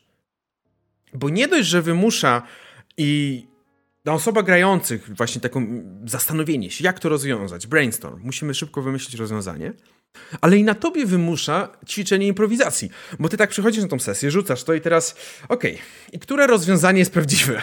Co tak naprawdę jest, co tak naprawdę jest prawdą na temat tego wydarzenia, na przykład na, na temat tego przedmiotu, na temat tego sytuacji? To też ma swoje plusy i minusy i pozwala też fajnie poprowadzić dalej przygodę. A na pewno, jeżeli będziecie improwizować, będziecie bawić się razem z, z osobami grającymi, to no wszyscy będą po prostu zadowoleni po takiej sesji. Tak, mm, y, znowu, hej, mm, hej, wiecie jak bardzo kocham historię postaci. Hej, wracamy znowu do historii postaci, do czegoś, co już się pojawiło wcześniej na, na tym chyba pierwszym czy tam drugim slajdzie dotyczący wskazówek rad. Mm, pamiętajcie, czerpcie z historii postaci osób grających. Bo naprawdę, ale to naprawdę ze swojego doświadczenia powiem wam, że osoby grające, które są w stanie robić misje dotyczące ich własnych, prywatnych wątków, są 100 razy, 100%, 1000% bardziej zainteresowane graniem. Do dzisiaj pamiętam, jak w jednej z moich pierwszych przygód, które poprowadziłem na piątej edycji D&D, że tam nie była pierwsza przygoda, miałem osobę, miałem jednego gracza, który stworzył sobie Warlocka. I ogólnie jego backstory było na tyle tragiczne, że doszło do tego, że popełnił tam kilka morderstw w jednym kraju, w którym żył. I on przeniósł się do zupełnie innego kraju, i long story short, zanim do tego kraju pojechał łowca nagród. I po kilku sesjach, kilkunastu sesjach przygody mieli konfrontację. Konfrontację, w której ten łowca nagród przedstawił historię tej jego postaci ze strony łowcy nagród, ze strony prawa, ze strony państwa, które walczy z tymi osobą, która zamordowała te wszystkie inne osoby. I pamiętam, że po sesji ta osoba grająca podeszła do mnie i powiedziała mi, że ja chciałem coś od siebie rzucać wtedy, jak on tam mówił te rzeczy na temat mojej historii, ale byłem tak oniemiały tym, jak to połączone zostało, jak to wyglądało, jak to, jak, jak ta osoba, jak w ogóle druga strona to widziała, moją historię postaci, że po prostu nie byłem w stanie. On, on był zszokowany, jak to przeszło i jak to wszystko się zadziało. I to był jeden z lepszych, osobiście, jeden z lepszych momentów w mojej historii prowadzenia, mm, prowadzenia przygód. Bo usłyszałem, że ktoś jak wyciągnąłem coś z jego historii postaci, po prostu realnie nie był w stanie czegoś powiedzieć. Przez to, jak to zostało poprowadzone. Także jakbyście nie wiedzieli jeszcze, korzystajcie z historii postaci.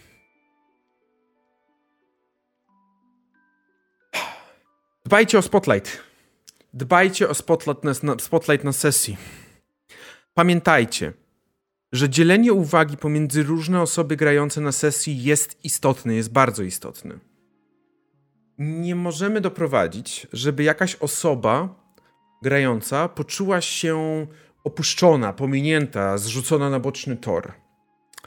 I okej, okay, niektórzy mi powiedzą, że ej, ale no przecież każdy może się wypowiadać. Tak, każdy może się wypowiadać, ale pamiętajcie też o tym, że niektórzy mają problem z przebiciem się pomiędzy innych. Niektórzy po prostu nie chcą tego robić na siłę. Niektórzy nie czują się komfortowo, żeby przekrzykiwać albo starać się wbić gdzieś w rozmowę pomiędzy innych. I to nie jest nic złego. Jakby ludzie są różni, no come on. Ważne jest tylko to, że ty, jako osoba mistrzująca, musisz zadbać o komfort, o sprawienie, żeby właśnie te wszystkie osoby, które są cichsze, mogły się wypowiedzieć. Bo to jest normalne, że na przygodach pojawią się osoby, które będą bardziej zajmować przestrzeń sobą. Nie mówię oczywiście o jakimś toksycznym zajmowaniu, typu, że ty jak nawet próbujesz przejść do innej osoby, to ta osoba, ej, do mnie wróć. Nie, tylko po prostu takie są. Bardziej ekstrawertyczne bym powiedział. Ale still, posłuchaj, co ta ekstrawertyczna osoba ma do, do powiedzenia. Powiedz, aha, aha, robimy to w taki sposób, okej, okay, okej. Okay. A co ty masz do powiedzenia? Co twoja postać o tym myśli? Takie jedno małe pytanie w stronę innej osoby grającej, która siedzi na przykład cicho, zmienia bardzo dużo. Bo w tym momencie wszyscy wiedzą, że to, ha, jeżeli oczywiście nie ma toksika wśród osób, osób grających, wiedzą, że teraz nie one mają gadać, tylko mają dać czas i miejsce dla wypowiedzi dla tej jednej osoby. I normalizujmy sytuacje, w których osoba może ci powiedzieć, nic nie robię. Bo ja wiem, że ja często dlatego też na swoich sesjach, jak pytam się, a co robisz? Możesz mi nawet powiedzieć, że nic. Ja staram się dodawać to, bo jak mam wrażenie, że bardzo często w tych sytuacjach, jeżeli ja pytam, a co robisz? Osoba grająca próbuje szukać milion rzeczy, które jej postać może robić. A to nie o to chodzi. Mi chodzi o to, żebyś. Czy ty chcesz, żeby coś postać robiła? Jeżeli nie, możesz mi powiedzieć, że obserwujesz sytuację. Ale to też jest spotlight. To też jest bardzo ważna rzecz, bo w tej sytuacji ty jako osoba mistrzująca spełniłaś swój, że tak powiedzmy, swoje zadanie, swój obowiązek. Dałaś możliwość wypowiedzieć się wszystkim osobom grającym co do tego, co robią ich postacie. To prawo nie zostało im zabrane. Te osoby, mimo tego, że na przykład powiedziały, że nie, nic nie robią, mogą czuć się usatysfakcjonowane, że ich postać została zauważona. Nawet jeżeli to zauważenie polega na tym, że ona stoi w kącie i przygląda się całej scenie.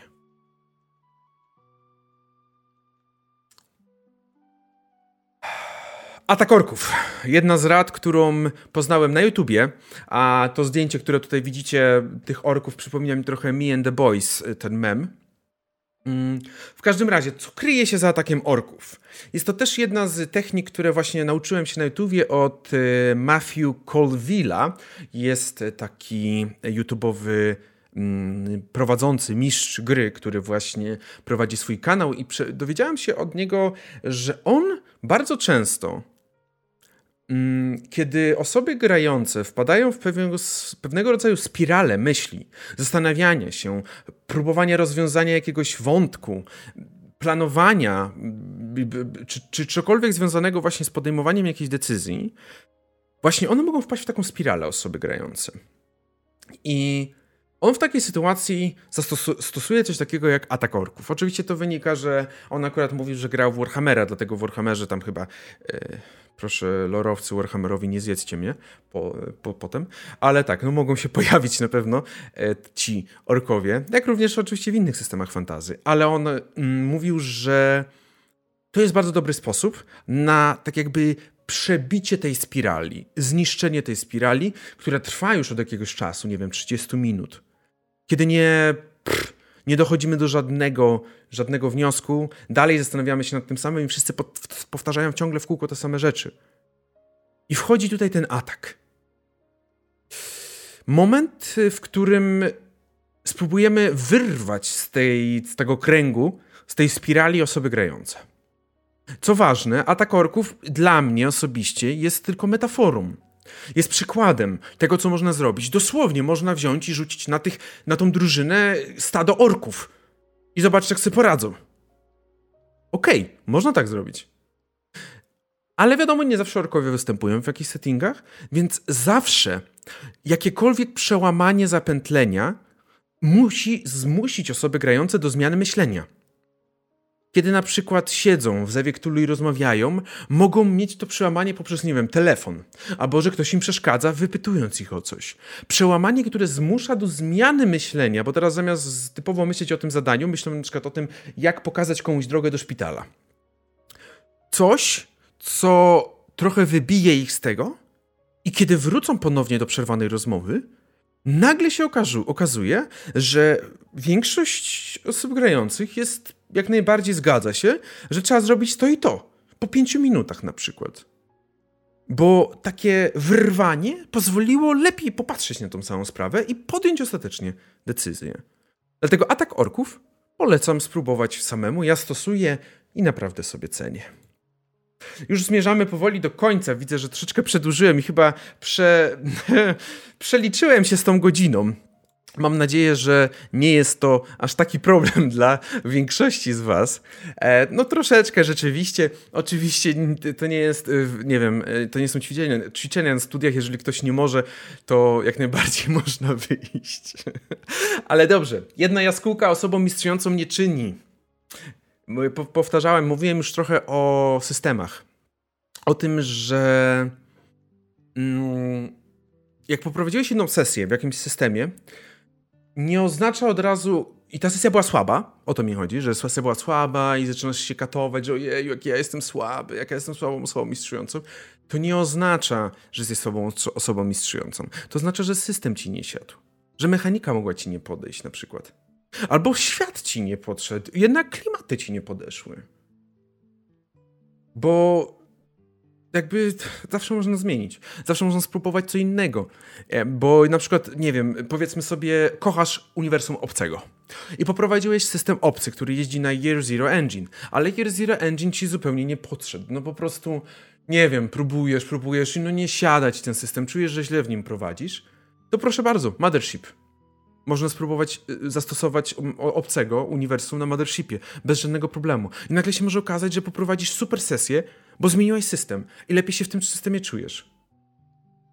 Albo możesz na przykład lubisz fantazy. Grasz sobie w Warhammera, ale stwierdzasz, że tego klimatu nie czujesz takiego mrocznego, takiego troszeczkę przygniemiającego w niektórych w wielu miejscach.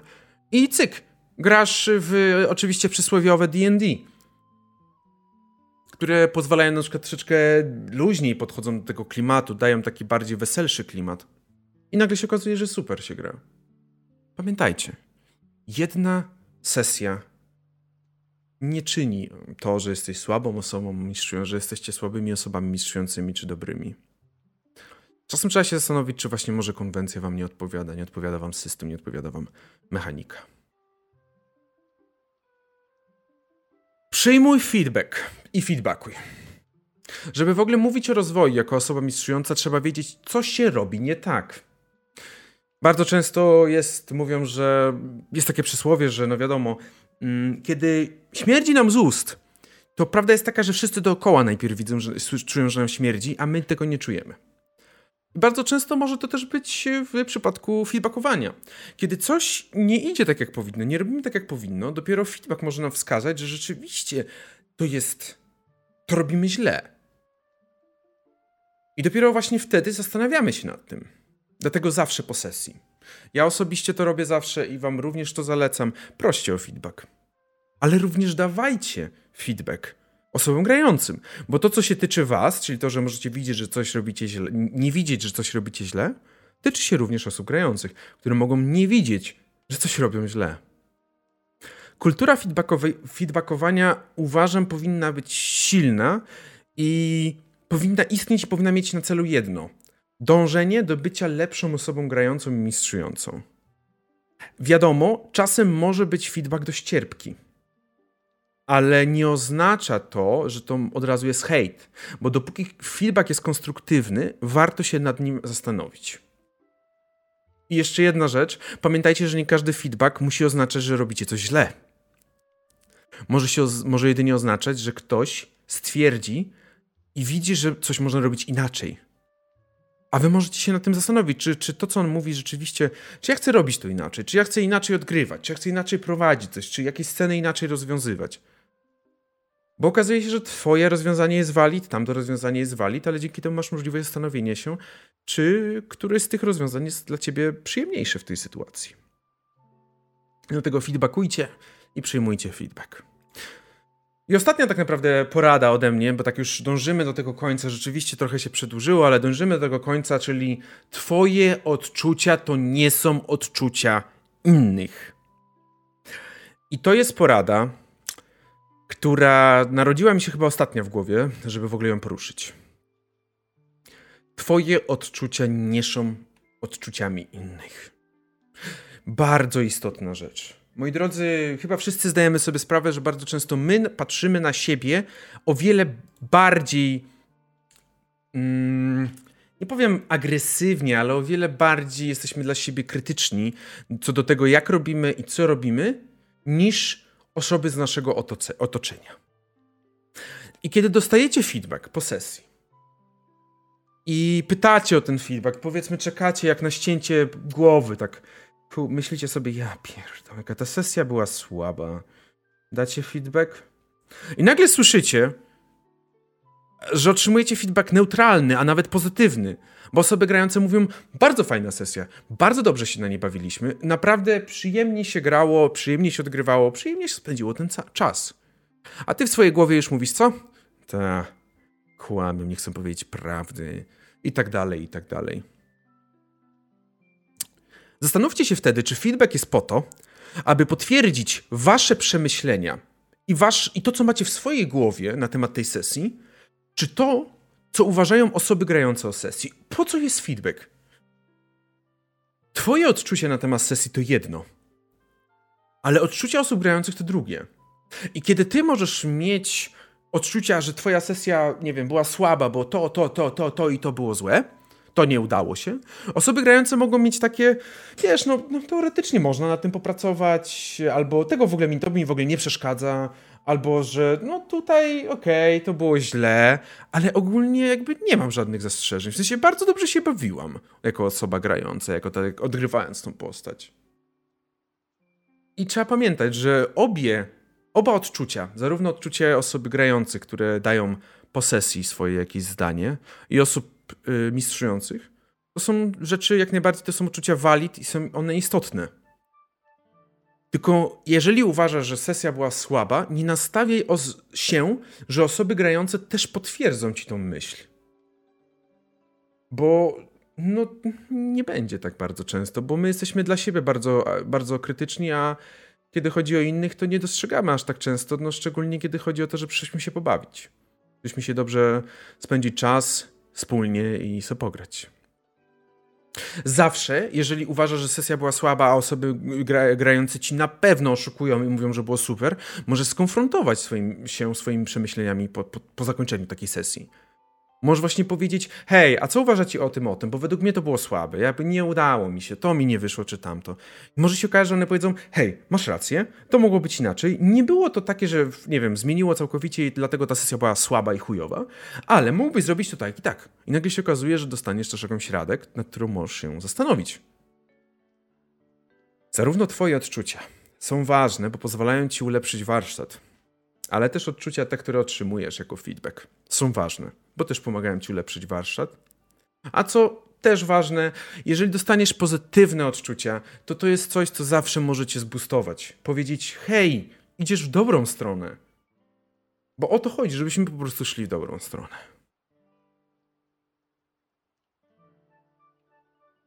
Dziękuję Wam bardzo za wysłuchanie dzisiejszej prelekcji dotyczącej tego, jak być osobą mistrzującą oraz prezentującej kilka porad na ten temat.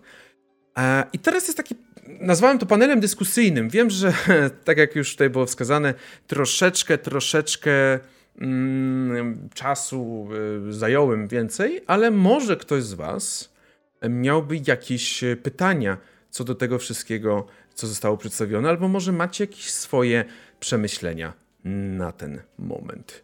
Ja sobie spojrzę, jeżeli pozwolicie, jeżeli ktoś by chciał, to zapraszam, ale ja sobie spojrzę na y, widownię, czy tutaj pojawiały się też jakieś kwestie, co do, co do czego mógłbym się jakoś też odnieść. Eee, po co mechanika dla osoby mistrzującej? Przecież najważniejsza zasada każdego podręcznika mówi o tym, że ostateczna decyzja leży po stronie osoby mistrzującej. Walid, jak najbardziej, zgadzam się. Nie oznacza to, że masz obracać się teraz całą mechanikę do góry nogami, patrz czy nie Cyberpunk Red, ale ogólnie zgadzam się jak najbardziej. Mm. Kiperius lubi, system, lubi systemy, gdzie jest najmniej mechaniki, też Kiperius D&D to ulubiony. Ale w D&D rzucasz za 20 tylko, nic więcej ja nie muszę wiedzieć. mm, tak, tak, tak. Mm. A tak, Hasteor już widzę robi reklamę Rylechowi. Mm, jak najbardziej też jest bardzo fajny, bardzo dobry walid miejsce do grania w RPG. Co my tu mamy dalej? Mm.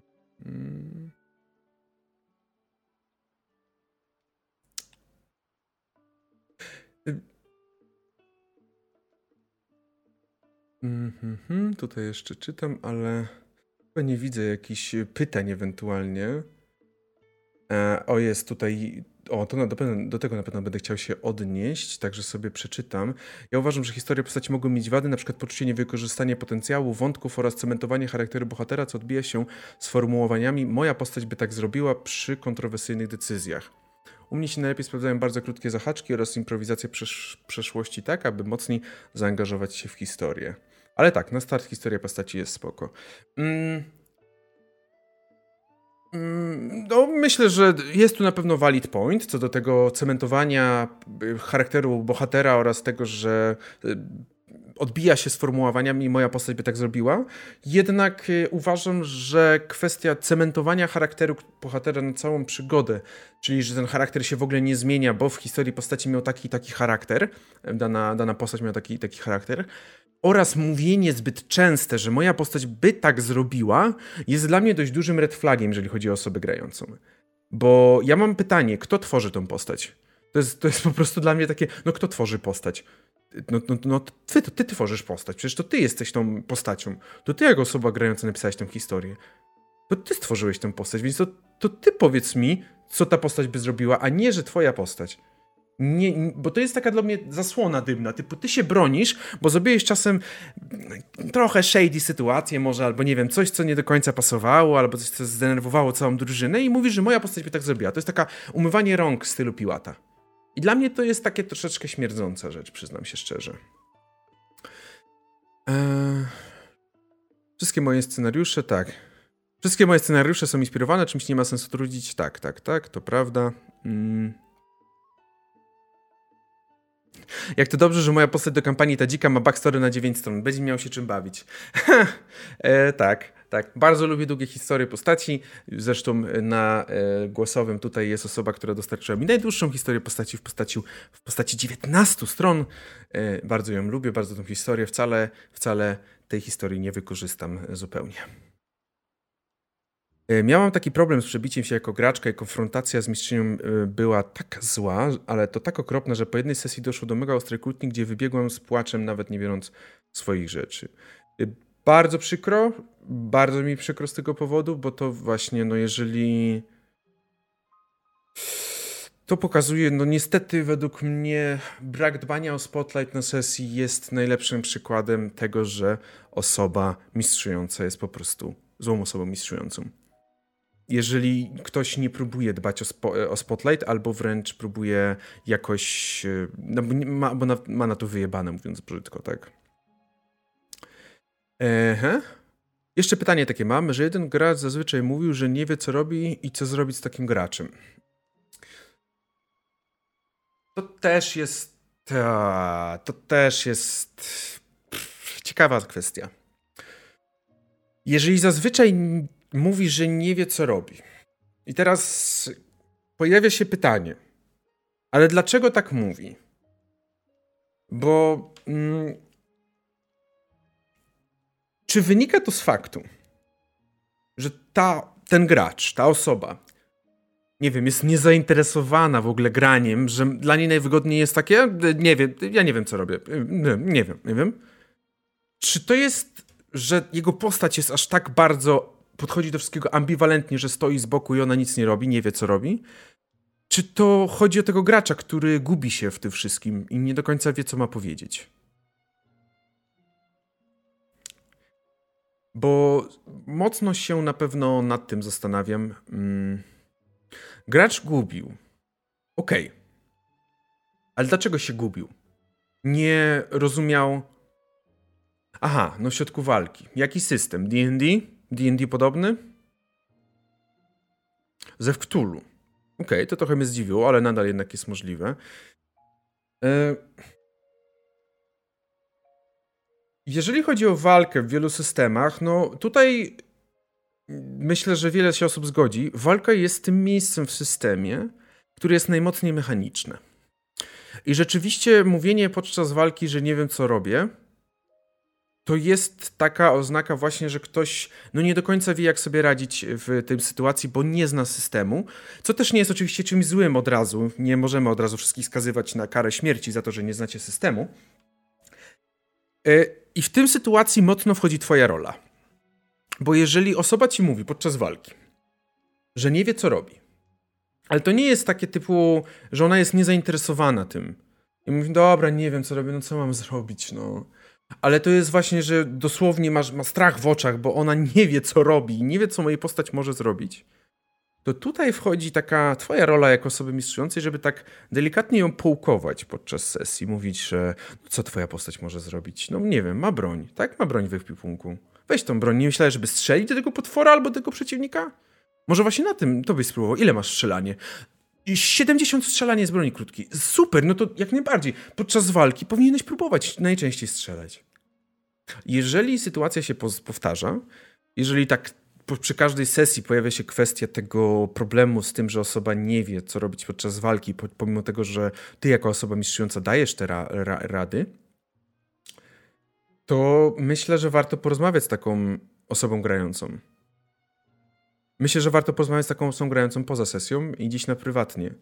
Dlaczego tak to jest? Dlaczego tak to wygląda? O co chodzi? No bo jakby ty się produkujesz, jeżeli ty, jeżeli ty pomagasz, mówisz, no bo jesteś tą osobą mistrzującą, starasz się pomóc i nagle się okazuje, że ta osoba, co, co turę mówi, że ona nie wie, co robi, no ty nie jesteś odpowiedzialny jako osoba mistrzująca za podejmowanie każdej decyzji podczas walki za osoby grające. I tutaj myślę, że warto zastanowić się nad rozmową e, na, prywa, na prywatnie gdzieś z tą osobą. Żeby poruszyć tą kwestię, że dlaczego tak to wygląda, czy mogę jakoś pomóc, nie wiem, dać, e, porozmawiamy więcej na temat walki i tego, co można robić w walce, coś, co jakoś zmobilizuje. Albo może się okazać, że jednak jest to swego rodzaju osoba grająca, która nie do końca chce w ogóle poruszać takie tematy i na przykład y, wygodniej jej jest powiedzieć, że nie wie co robi i czekać aż ty powiesz, co ma zrobić. Niestety tak może też być. Oczywiście, jeżeli ktoś chciałby zadać y, jakieś pytanie, równie dobrze można się mm, zgłosić, na powiedzieć, że ktoś chciałby powiedzieć w sensie zadać to pytanie głosowo, a nie tekstowo, to również zachęcam do napisania na czacie tutaj widowni, e, że ja, czy tam podnieść rękę w jakikolwiek sposób za, zadeklarować, to wtedy będę e, proponował, żeby się osoby zgłaszały. I tak jak mówię, to nie muszą być pytania. Jeżeli macie jakieś przemyślenia też na temat tego, co zobaczyliście na tej prelekcji, może macie jakieś swoje rady, które chcielibyście dodać, y, Fantastycznie, zapraszam, zachęcam, bo tak jak mówię, ta prelekcja nie miała na celu pokazania wam omnipotentnego punktu widzenia, tylko raczej dania jakichś porad, jakichś, jakichś takich wskazówek, które mogą w przyszłości tylko wam się przydać. A, zapomniałam o najważniejszej poradzie chyba. Nie uwzględniłem ją w tym, ale to jest taka porada, trochę metaporada. Właśnie rozmawiać, rozmawiać i rozmawiać. To jest porada, którą daję zawsze i o której zawsze mówię. Osoby mistrzujące rozmawiać. To jest coś, na czym zbudujecie najwięcej. I nawet nie mówię, że tutaj chodzi o to, że macie rozmawiać w postaciach. ale po prostu, jeżeli widzicie, że coś jest nie tak, zachęcajcie swoje osoby grające do mówienia o tym. Ja wiem, że często się mówi, no fajnie, no tej osobie coś nie pasuje, ale tego mi nie powie. No tak, no bo wiemy, wszyscy wiemy, jak czasem działają ludzie i sami czasem tak działamy, że coś nam nie pasuje, ale tego nie powiemy. I to nie jest powód do ostracyzmu. To jest raczej powód do tego, żeby mówić, ej, mówcie, co wam nie pasuje? Czy coś jest, czy wszystko jest ok? Czy wszystko rozumiemy? Mówcie. Jeżeli właśnie widzisz, tak jak ty Mleczu piszesz o tej sytuacji, to rozmowa też jest jedną z najlepszych opcji. Bo często rozmowa jest w stanie rozwiązać większość problemów. Niestety, trzeba to też pamiętać, rozmowa nie rozwiąże wszystkich problemów. Bo, bo są po prostu sytuacje, w których nie rozwiążesz problemów. I no, no okej, okay, no niestety. W takiej sytuacji, jeżeli dalej istnieje jakiś problem, dalej istnieje jakieś, jakieś skrzywienie, dalej istnieje coś, co powoduje tarcie w drużynie, trzeba się po prostu z jakąś osobą rozstać. Powiedzieć, że dziękuję bardzo za granie, dziękuję bardzo za obecność, ale chyba mm, no nie tędy droga. Kiedyś grałem elfem i na jednej sesji tak bardzo wyśmiewano tę rasę, że czułem się bardzo nieswojo. Myślałem, że taki jeden szybko rzucony żarcik do przeżycia by było, ale potem zaczęło się to ciągnąć przez całe sesję. Ogólnie nieprzyjemna sytuacja to była. Bo nawet sam mistrz gry z tego żartował przez taką sesję, tylko dlatego, że grałem elfem. Mm. Dokonam dość śmiałej interpretacji, iż był to system Warhammer, ale mogę się oczywiście mylić. Elfy nie mają zbyt miłego czasu i to nie tylko w Warhammerze, ale w wielu różnych systemach. Mm, ale no, mocno w Polsce nie mają dobrego czasu ze względu na Warhammer. Bo w Warhammerze elfy są zaprezentowane w sposób, jaki są. Mm, są to, mówiąc najlżej jak tylko można, skurwysyny niebotyczne bardzo często, które traktują wszystkich innych dość e, chłodno. Ujmę to w taki sposób. Tym razem lekki.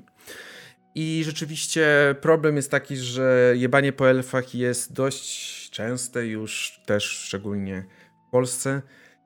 E, I przyznam się szczerze, że mam dość dużą obiekcję co do jebania elfów, czy mówienia źle na, na temat elfów, robienia, rzucania jakimiś żarcikami, bo mam wrażenie, że wychodzi w tym trochę tego, jak nasz fandom RPGowy w Polsce jest e, dość staromodny, konserwatywny i taki zastały. Bo mam trochę wrażenie, że elfy jako rasa sama w sobie mm, jest rasą, no, no, wszyscy dobrze wiemy, że bardzo często elfy są prezentowane jako rasa taka sztuki, jako rasa, która skupia się na, tym, na tej kulturze, na tej sztuce, które są mm, one jakby mają również jakieś prawda, emocje, czy są bardziej, bardziej mi chodzi o to, że posiadają taką formę, jak to się mówi, wyczucia, smaku, szyku. Mam jedno słowo na, na końcu języka, ale w każdym razie o mniej więcej coś takiego chodzi. I not gonna lie, czasem mam wrażenie, że w polskim fandomie, który jest dość mocno męski i to dość takich mężczyzn z lat 90. E, jest to odbierane jako no niemęskie. Elfy są po prostu niemęskie, bo lubią jakieś ładne ciuszki, lubią e, ładne, ładne ubrania i inne rzeczy. Przecież one interesują się sztuką, interesują się poezją i tak dalej najlepszy, najlepsza rasza to są krasnoludy, prawda? No bo to są męscy mężczyźni, którzy chodzą z młotami albo toporami, yy, kują i jeszcze najlepiej jak nie mają niczego na sobie, wtedy widać ich klaty i obwłosienie i brody. No i to jest najlepsza rasa, prawda? No męska.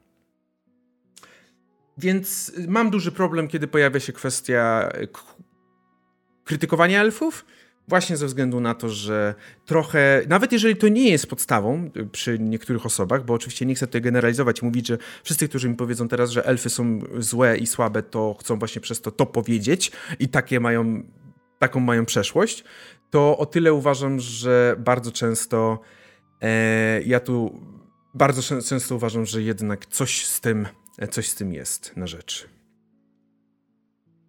Pamiętajmy, że mamy też kanał na YouTubie czy stronka na FB, nie pamiętam o nazwie To Wszystko Wina Elfów i ja szczerze nie mam pojęcia skąd wzięła się ta nazwa, ale bez, bez kontekstu jest jeszcze bardziej męcząca tę rasę. Zgadzam się, mieliśmy, miałem akurat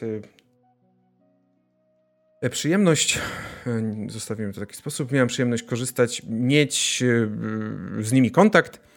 Mm, i przyznam się szczerze, że no, tam akurat było dość dużo osób Warhammerowców, więc trochę wiem, z czego to wynika.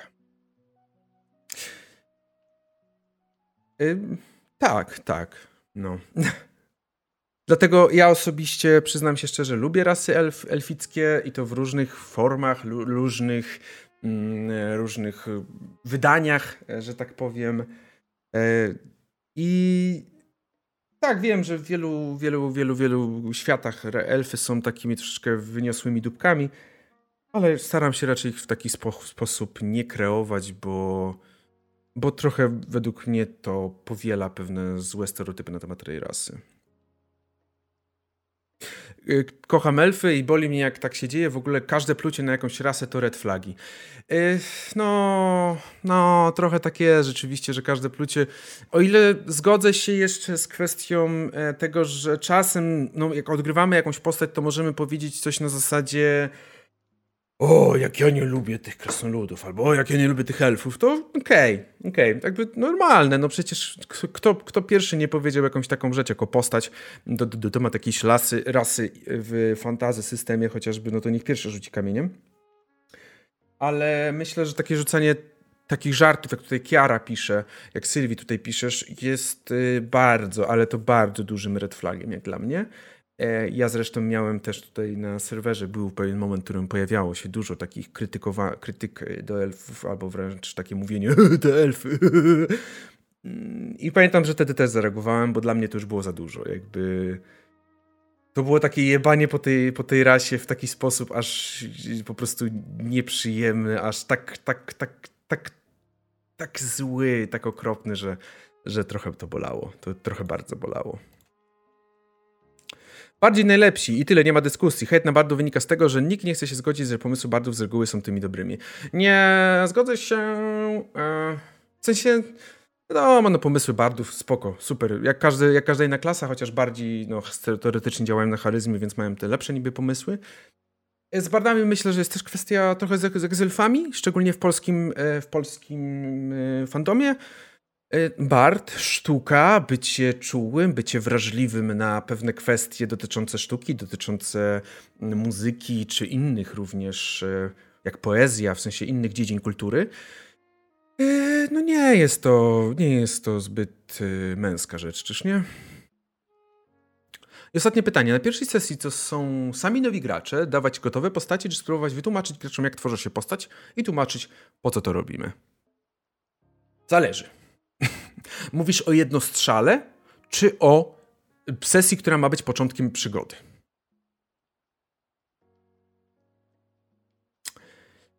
Eee...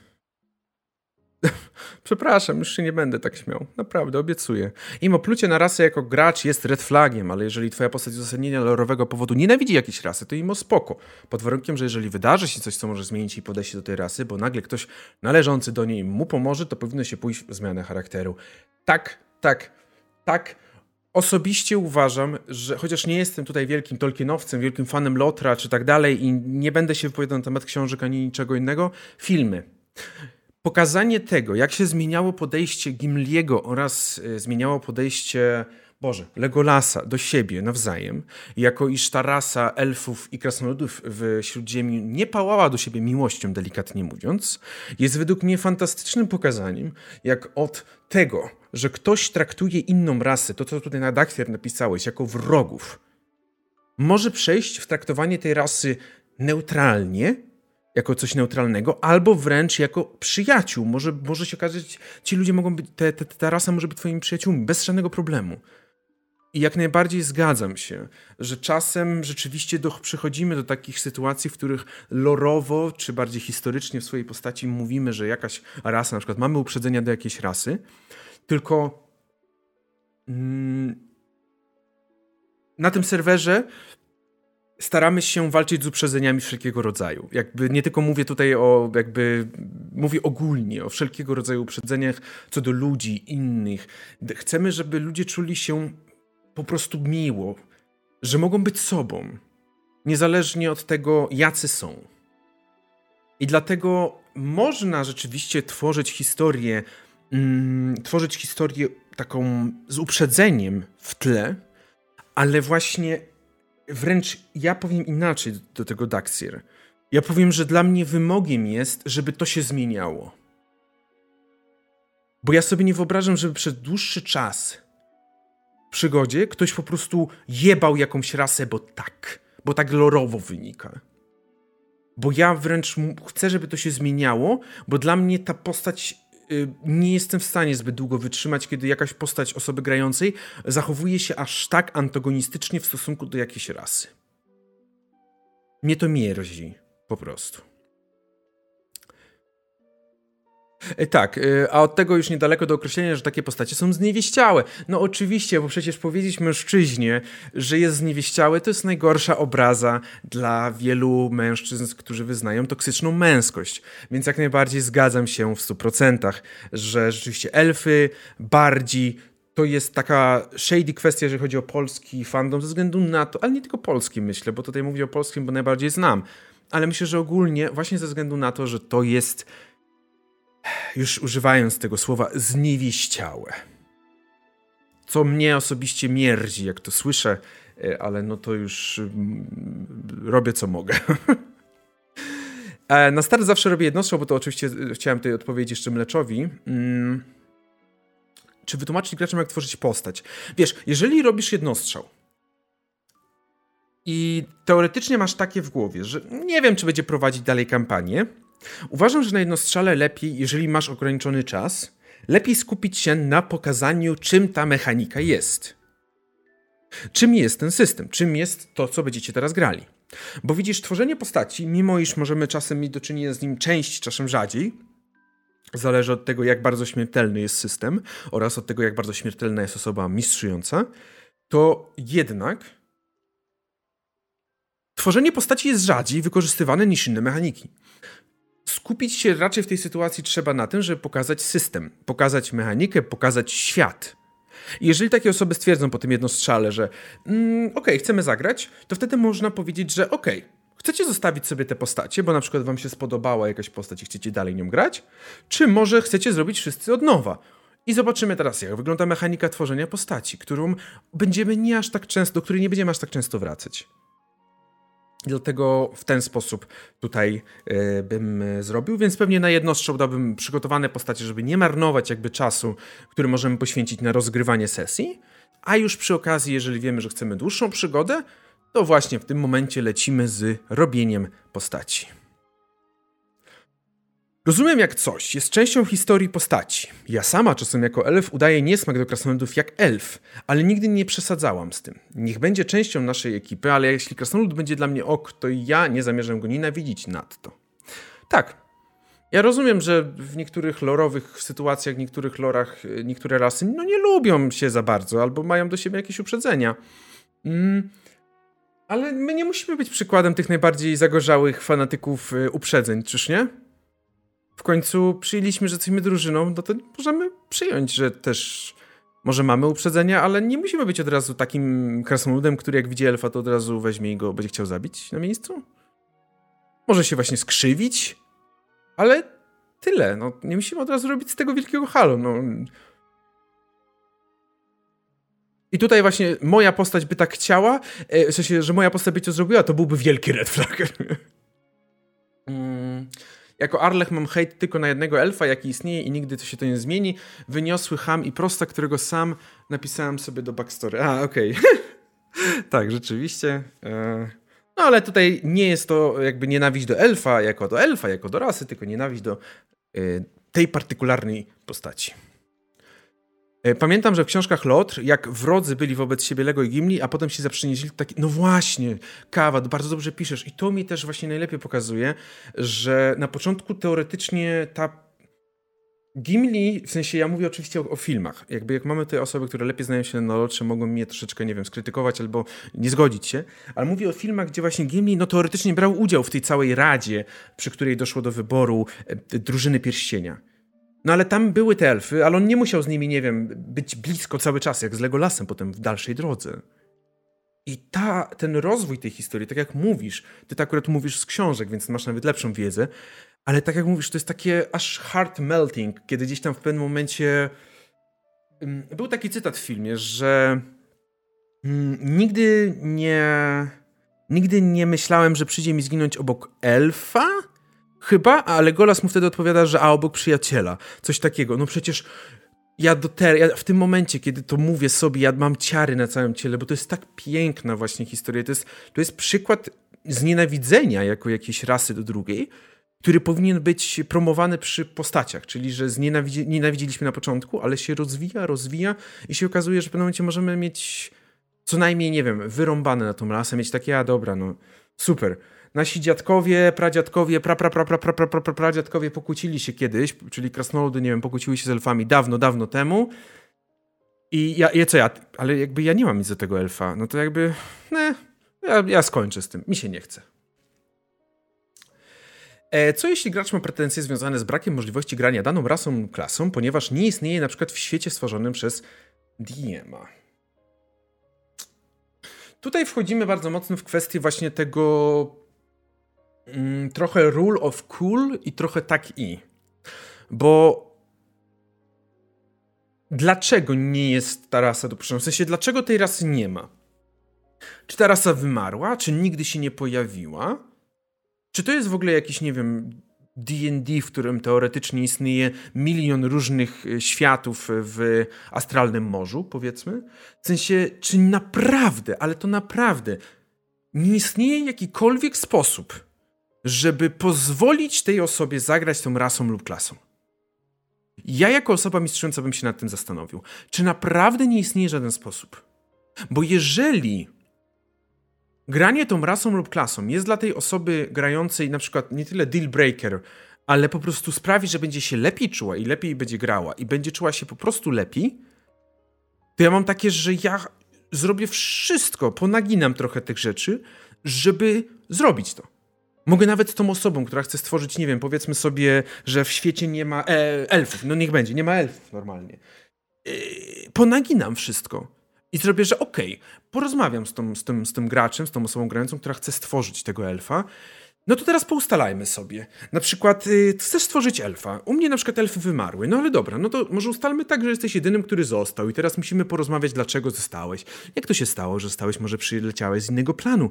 I to fantastycznie też pozwala zbudować historię. Czy naprawdę mimo wszystko nie jesteśmy w stanie czegoś takiego zrobić? W sensie, na ile. Ja to tak widzę. No jakby, czy, czy nie jesteśmy w stanie pomóc sobie nawzajem, żeby czerpać więcej przyjemności z takiej przygody? No bo jeżeli ktoś chce czerpać przyjemność grając jakąś rasą, jakąś klasą, to ja bym zrobił wszystko, żeby tą rasą, tą klasą mógł, mogła ta osoba grać. Cześć, Mleczu. Aha. Niedługo prowadzę swój pierwszy jednostrzał. Cała grupa ma minimalne doświadczenie z RPGami. Co mogę zrobić, żeby jak najbardziej ułatwić im wejście w D&D i zmotywować do roleplayu? Jednostrzał. Czy... Mm, w sensie, no dla mnie motywacja do roleplayu to jest oczywiście chociażby kilka z tych rad, które też mówiłem, typu poruszanie spotlightu, który pomaga zawsze, pomaga, bo, bo często ludzie wtedy mówią, że dobra, no to ja w ramach tego, że powiedziałeś, zapytałeś co ja robię, to ja podchodzę do innej osoby i zaczynam roz, rozmowę z nią, tak? To też pomaga robić zawsze roleplay e, w tej sytuacji, ale myślę, że bycie otwartym w stosunku do osób, z którymi grasz, wprost powiedzenie, wiecie, w sensie ja na przykład lubię system D&D, bo okej, okay, no jest w tym trochę mechaniki, ale przede wszystkim jest on w miarę przystępny, nie można się nie zgodzić z tym pod względem tego D, D20, które jest rzucane prawie wszędzie na wszystko. Wiadomo, osoby grające muszą coś tam poogarniać do swoich klas, ale ja najbardziej lubię roleplay. Ja najbardziej lubię, kiedy osoby sobie rozmawiają ze sobą, a nie tak bardzo mechanikę. I zapytać się, jak też te osoby, które mają grać jednostrzał, to widzą. Wiadomo, mają minimalne doświadczenie z RPGami, ale takie pytanie nadal jest istotne w tej sytuacji. Bo może właśnie w, ich, w głowie tych osób urodzi się jakaś taka myśl typu. A, no rzeczywiście nie myślałam o tym, że no, może się skupić bardziej na roleplayu niż na tym, co moja tak postać tak typowo potrafi. I może też im to przeskoczy, no bo jakby tak jak mówię, no rozmowa, rozmowa, rozmowa jest bardzo istotna w tej sytuacji i myślę, że pozwoli rozwiązać jak najwięcej, jak najwięcej wątpliwości w tej kwestii. I dziękuję bardzo, tak jak najbardziej. Właśnie o tego screena mi chodziło, o ten moment, moment przejścia od takiej nienawiści, e, nienawiści pomiędzy krasnoludem, czyli Gimlim, a Legolasem, którzy no, do siebie niezbyt pałali miłością, do takiego właśnie e, e, do, do, do, takiego właśnie przyjaźni, w której oni mówią, że zginą koło siebie jako przyjaciele, no jeżeli naprawdę musisz lorować, jeżeli myślisz o tym, żeby gdzieś umieścić tą taką nienawiść do innej rasy, musisz ewoluować w trakcie, e, w trakcie, w trakcie przygody całej. Literalnie odpowiedź na każdy problem w RPGach. Pogadajcie. Tak, zgadzam się, jak najbardziej zgadzam się, że bardzo często, i tak jak już mówiłem, bardzo wiele problemów po prostu rozwiążemy rozmawiając ze sobą tylko, a, a, nie, a nie szukając jakichkolwiek innych form e, rozwiązania. E, dobrze. Czy, czy, czy, czy coś jeszcze jest? Czy ktoś chciałby się czymś jeszcze podzielić, ewentualnie coś e, dodać? Bo cóż, no. To jest pierwsza prelekcja tak naprawdę, którą kiedykolwiek, no może druga jakaś, ale no nie mam zbyt dużego doświadczenia w prowadzeniu prelekcji. Także jedna rzecz, którą wiem na pewno, przestrzeliłem, jeżeli chodzi o czas trwania, ale bardzo dziękuję wszystkim, którzy mimo to dalej pozostają tutaj na, na, jako widownia, jako ci słuchający. A, I z mojej strony to wszystko. Dziękuję Wam bardzo w takim razie. Mm, owocnych sesji wszystkim życzę. Jeżeli mielibyście również, nie wiem, jeżeli ktokolwiek z Was zastanawia się nad poprowadzeniem swojej pierwszej sesji albo ogólnie poprowadzeniem e, sesji, zachęcam, zachęcam. Możecie się do mnie odzywać, możecie też do mnie walić na priwa. Ja zawsze bardzo chętnie, no nie wiem, wesprę słowem, coś może podpowiem, coś może dam od siebie, jeżeli będę w stanie. Zawsze chętnie, zawsze chętnie coś od siebie dorzucę, jeżeli tylko będę w stanie. A jeżeli to jakkolwiek pomoże Wam poczuć się bezpiecznie, bardziej komfortowo podczas sesji, to ja uznam to za wykonaną misję, że tak powiem. Także owocnych sesji, owocnych rzutów. Jeszcze raz wszystkiego najlepszego, już teraz wszystkim myślę, bo w kalendarzu oczywiście nie mamy oso dnia osoby grającej, jest ten dzień osoby mistrzującej. Myślę, że życzę Wam wszystkim po prostu, czy zarówno czy mistrzujecie, czy gracie, życzę Wam wszystkim po prostu przyjemności, żebyście zawsze trafiali na super sesje i żebyście zawsze się dobrze bawili na sesjach, niezależnie czy gracie jako osoby grające, czy prowadzicie te sesje jako osoby mistrzujące.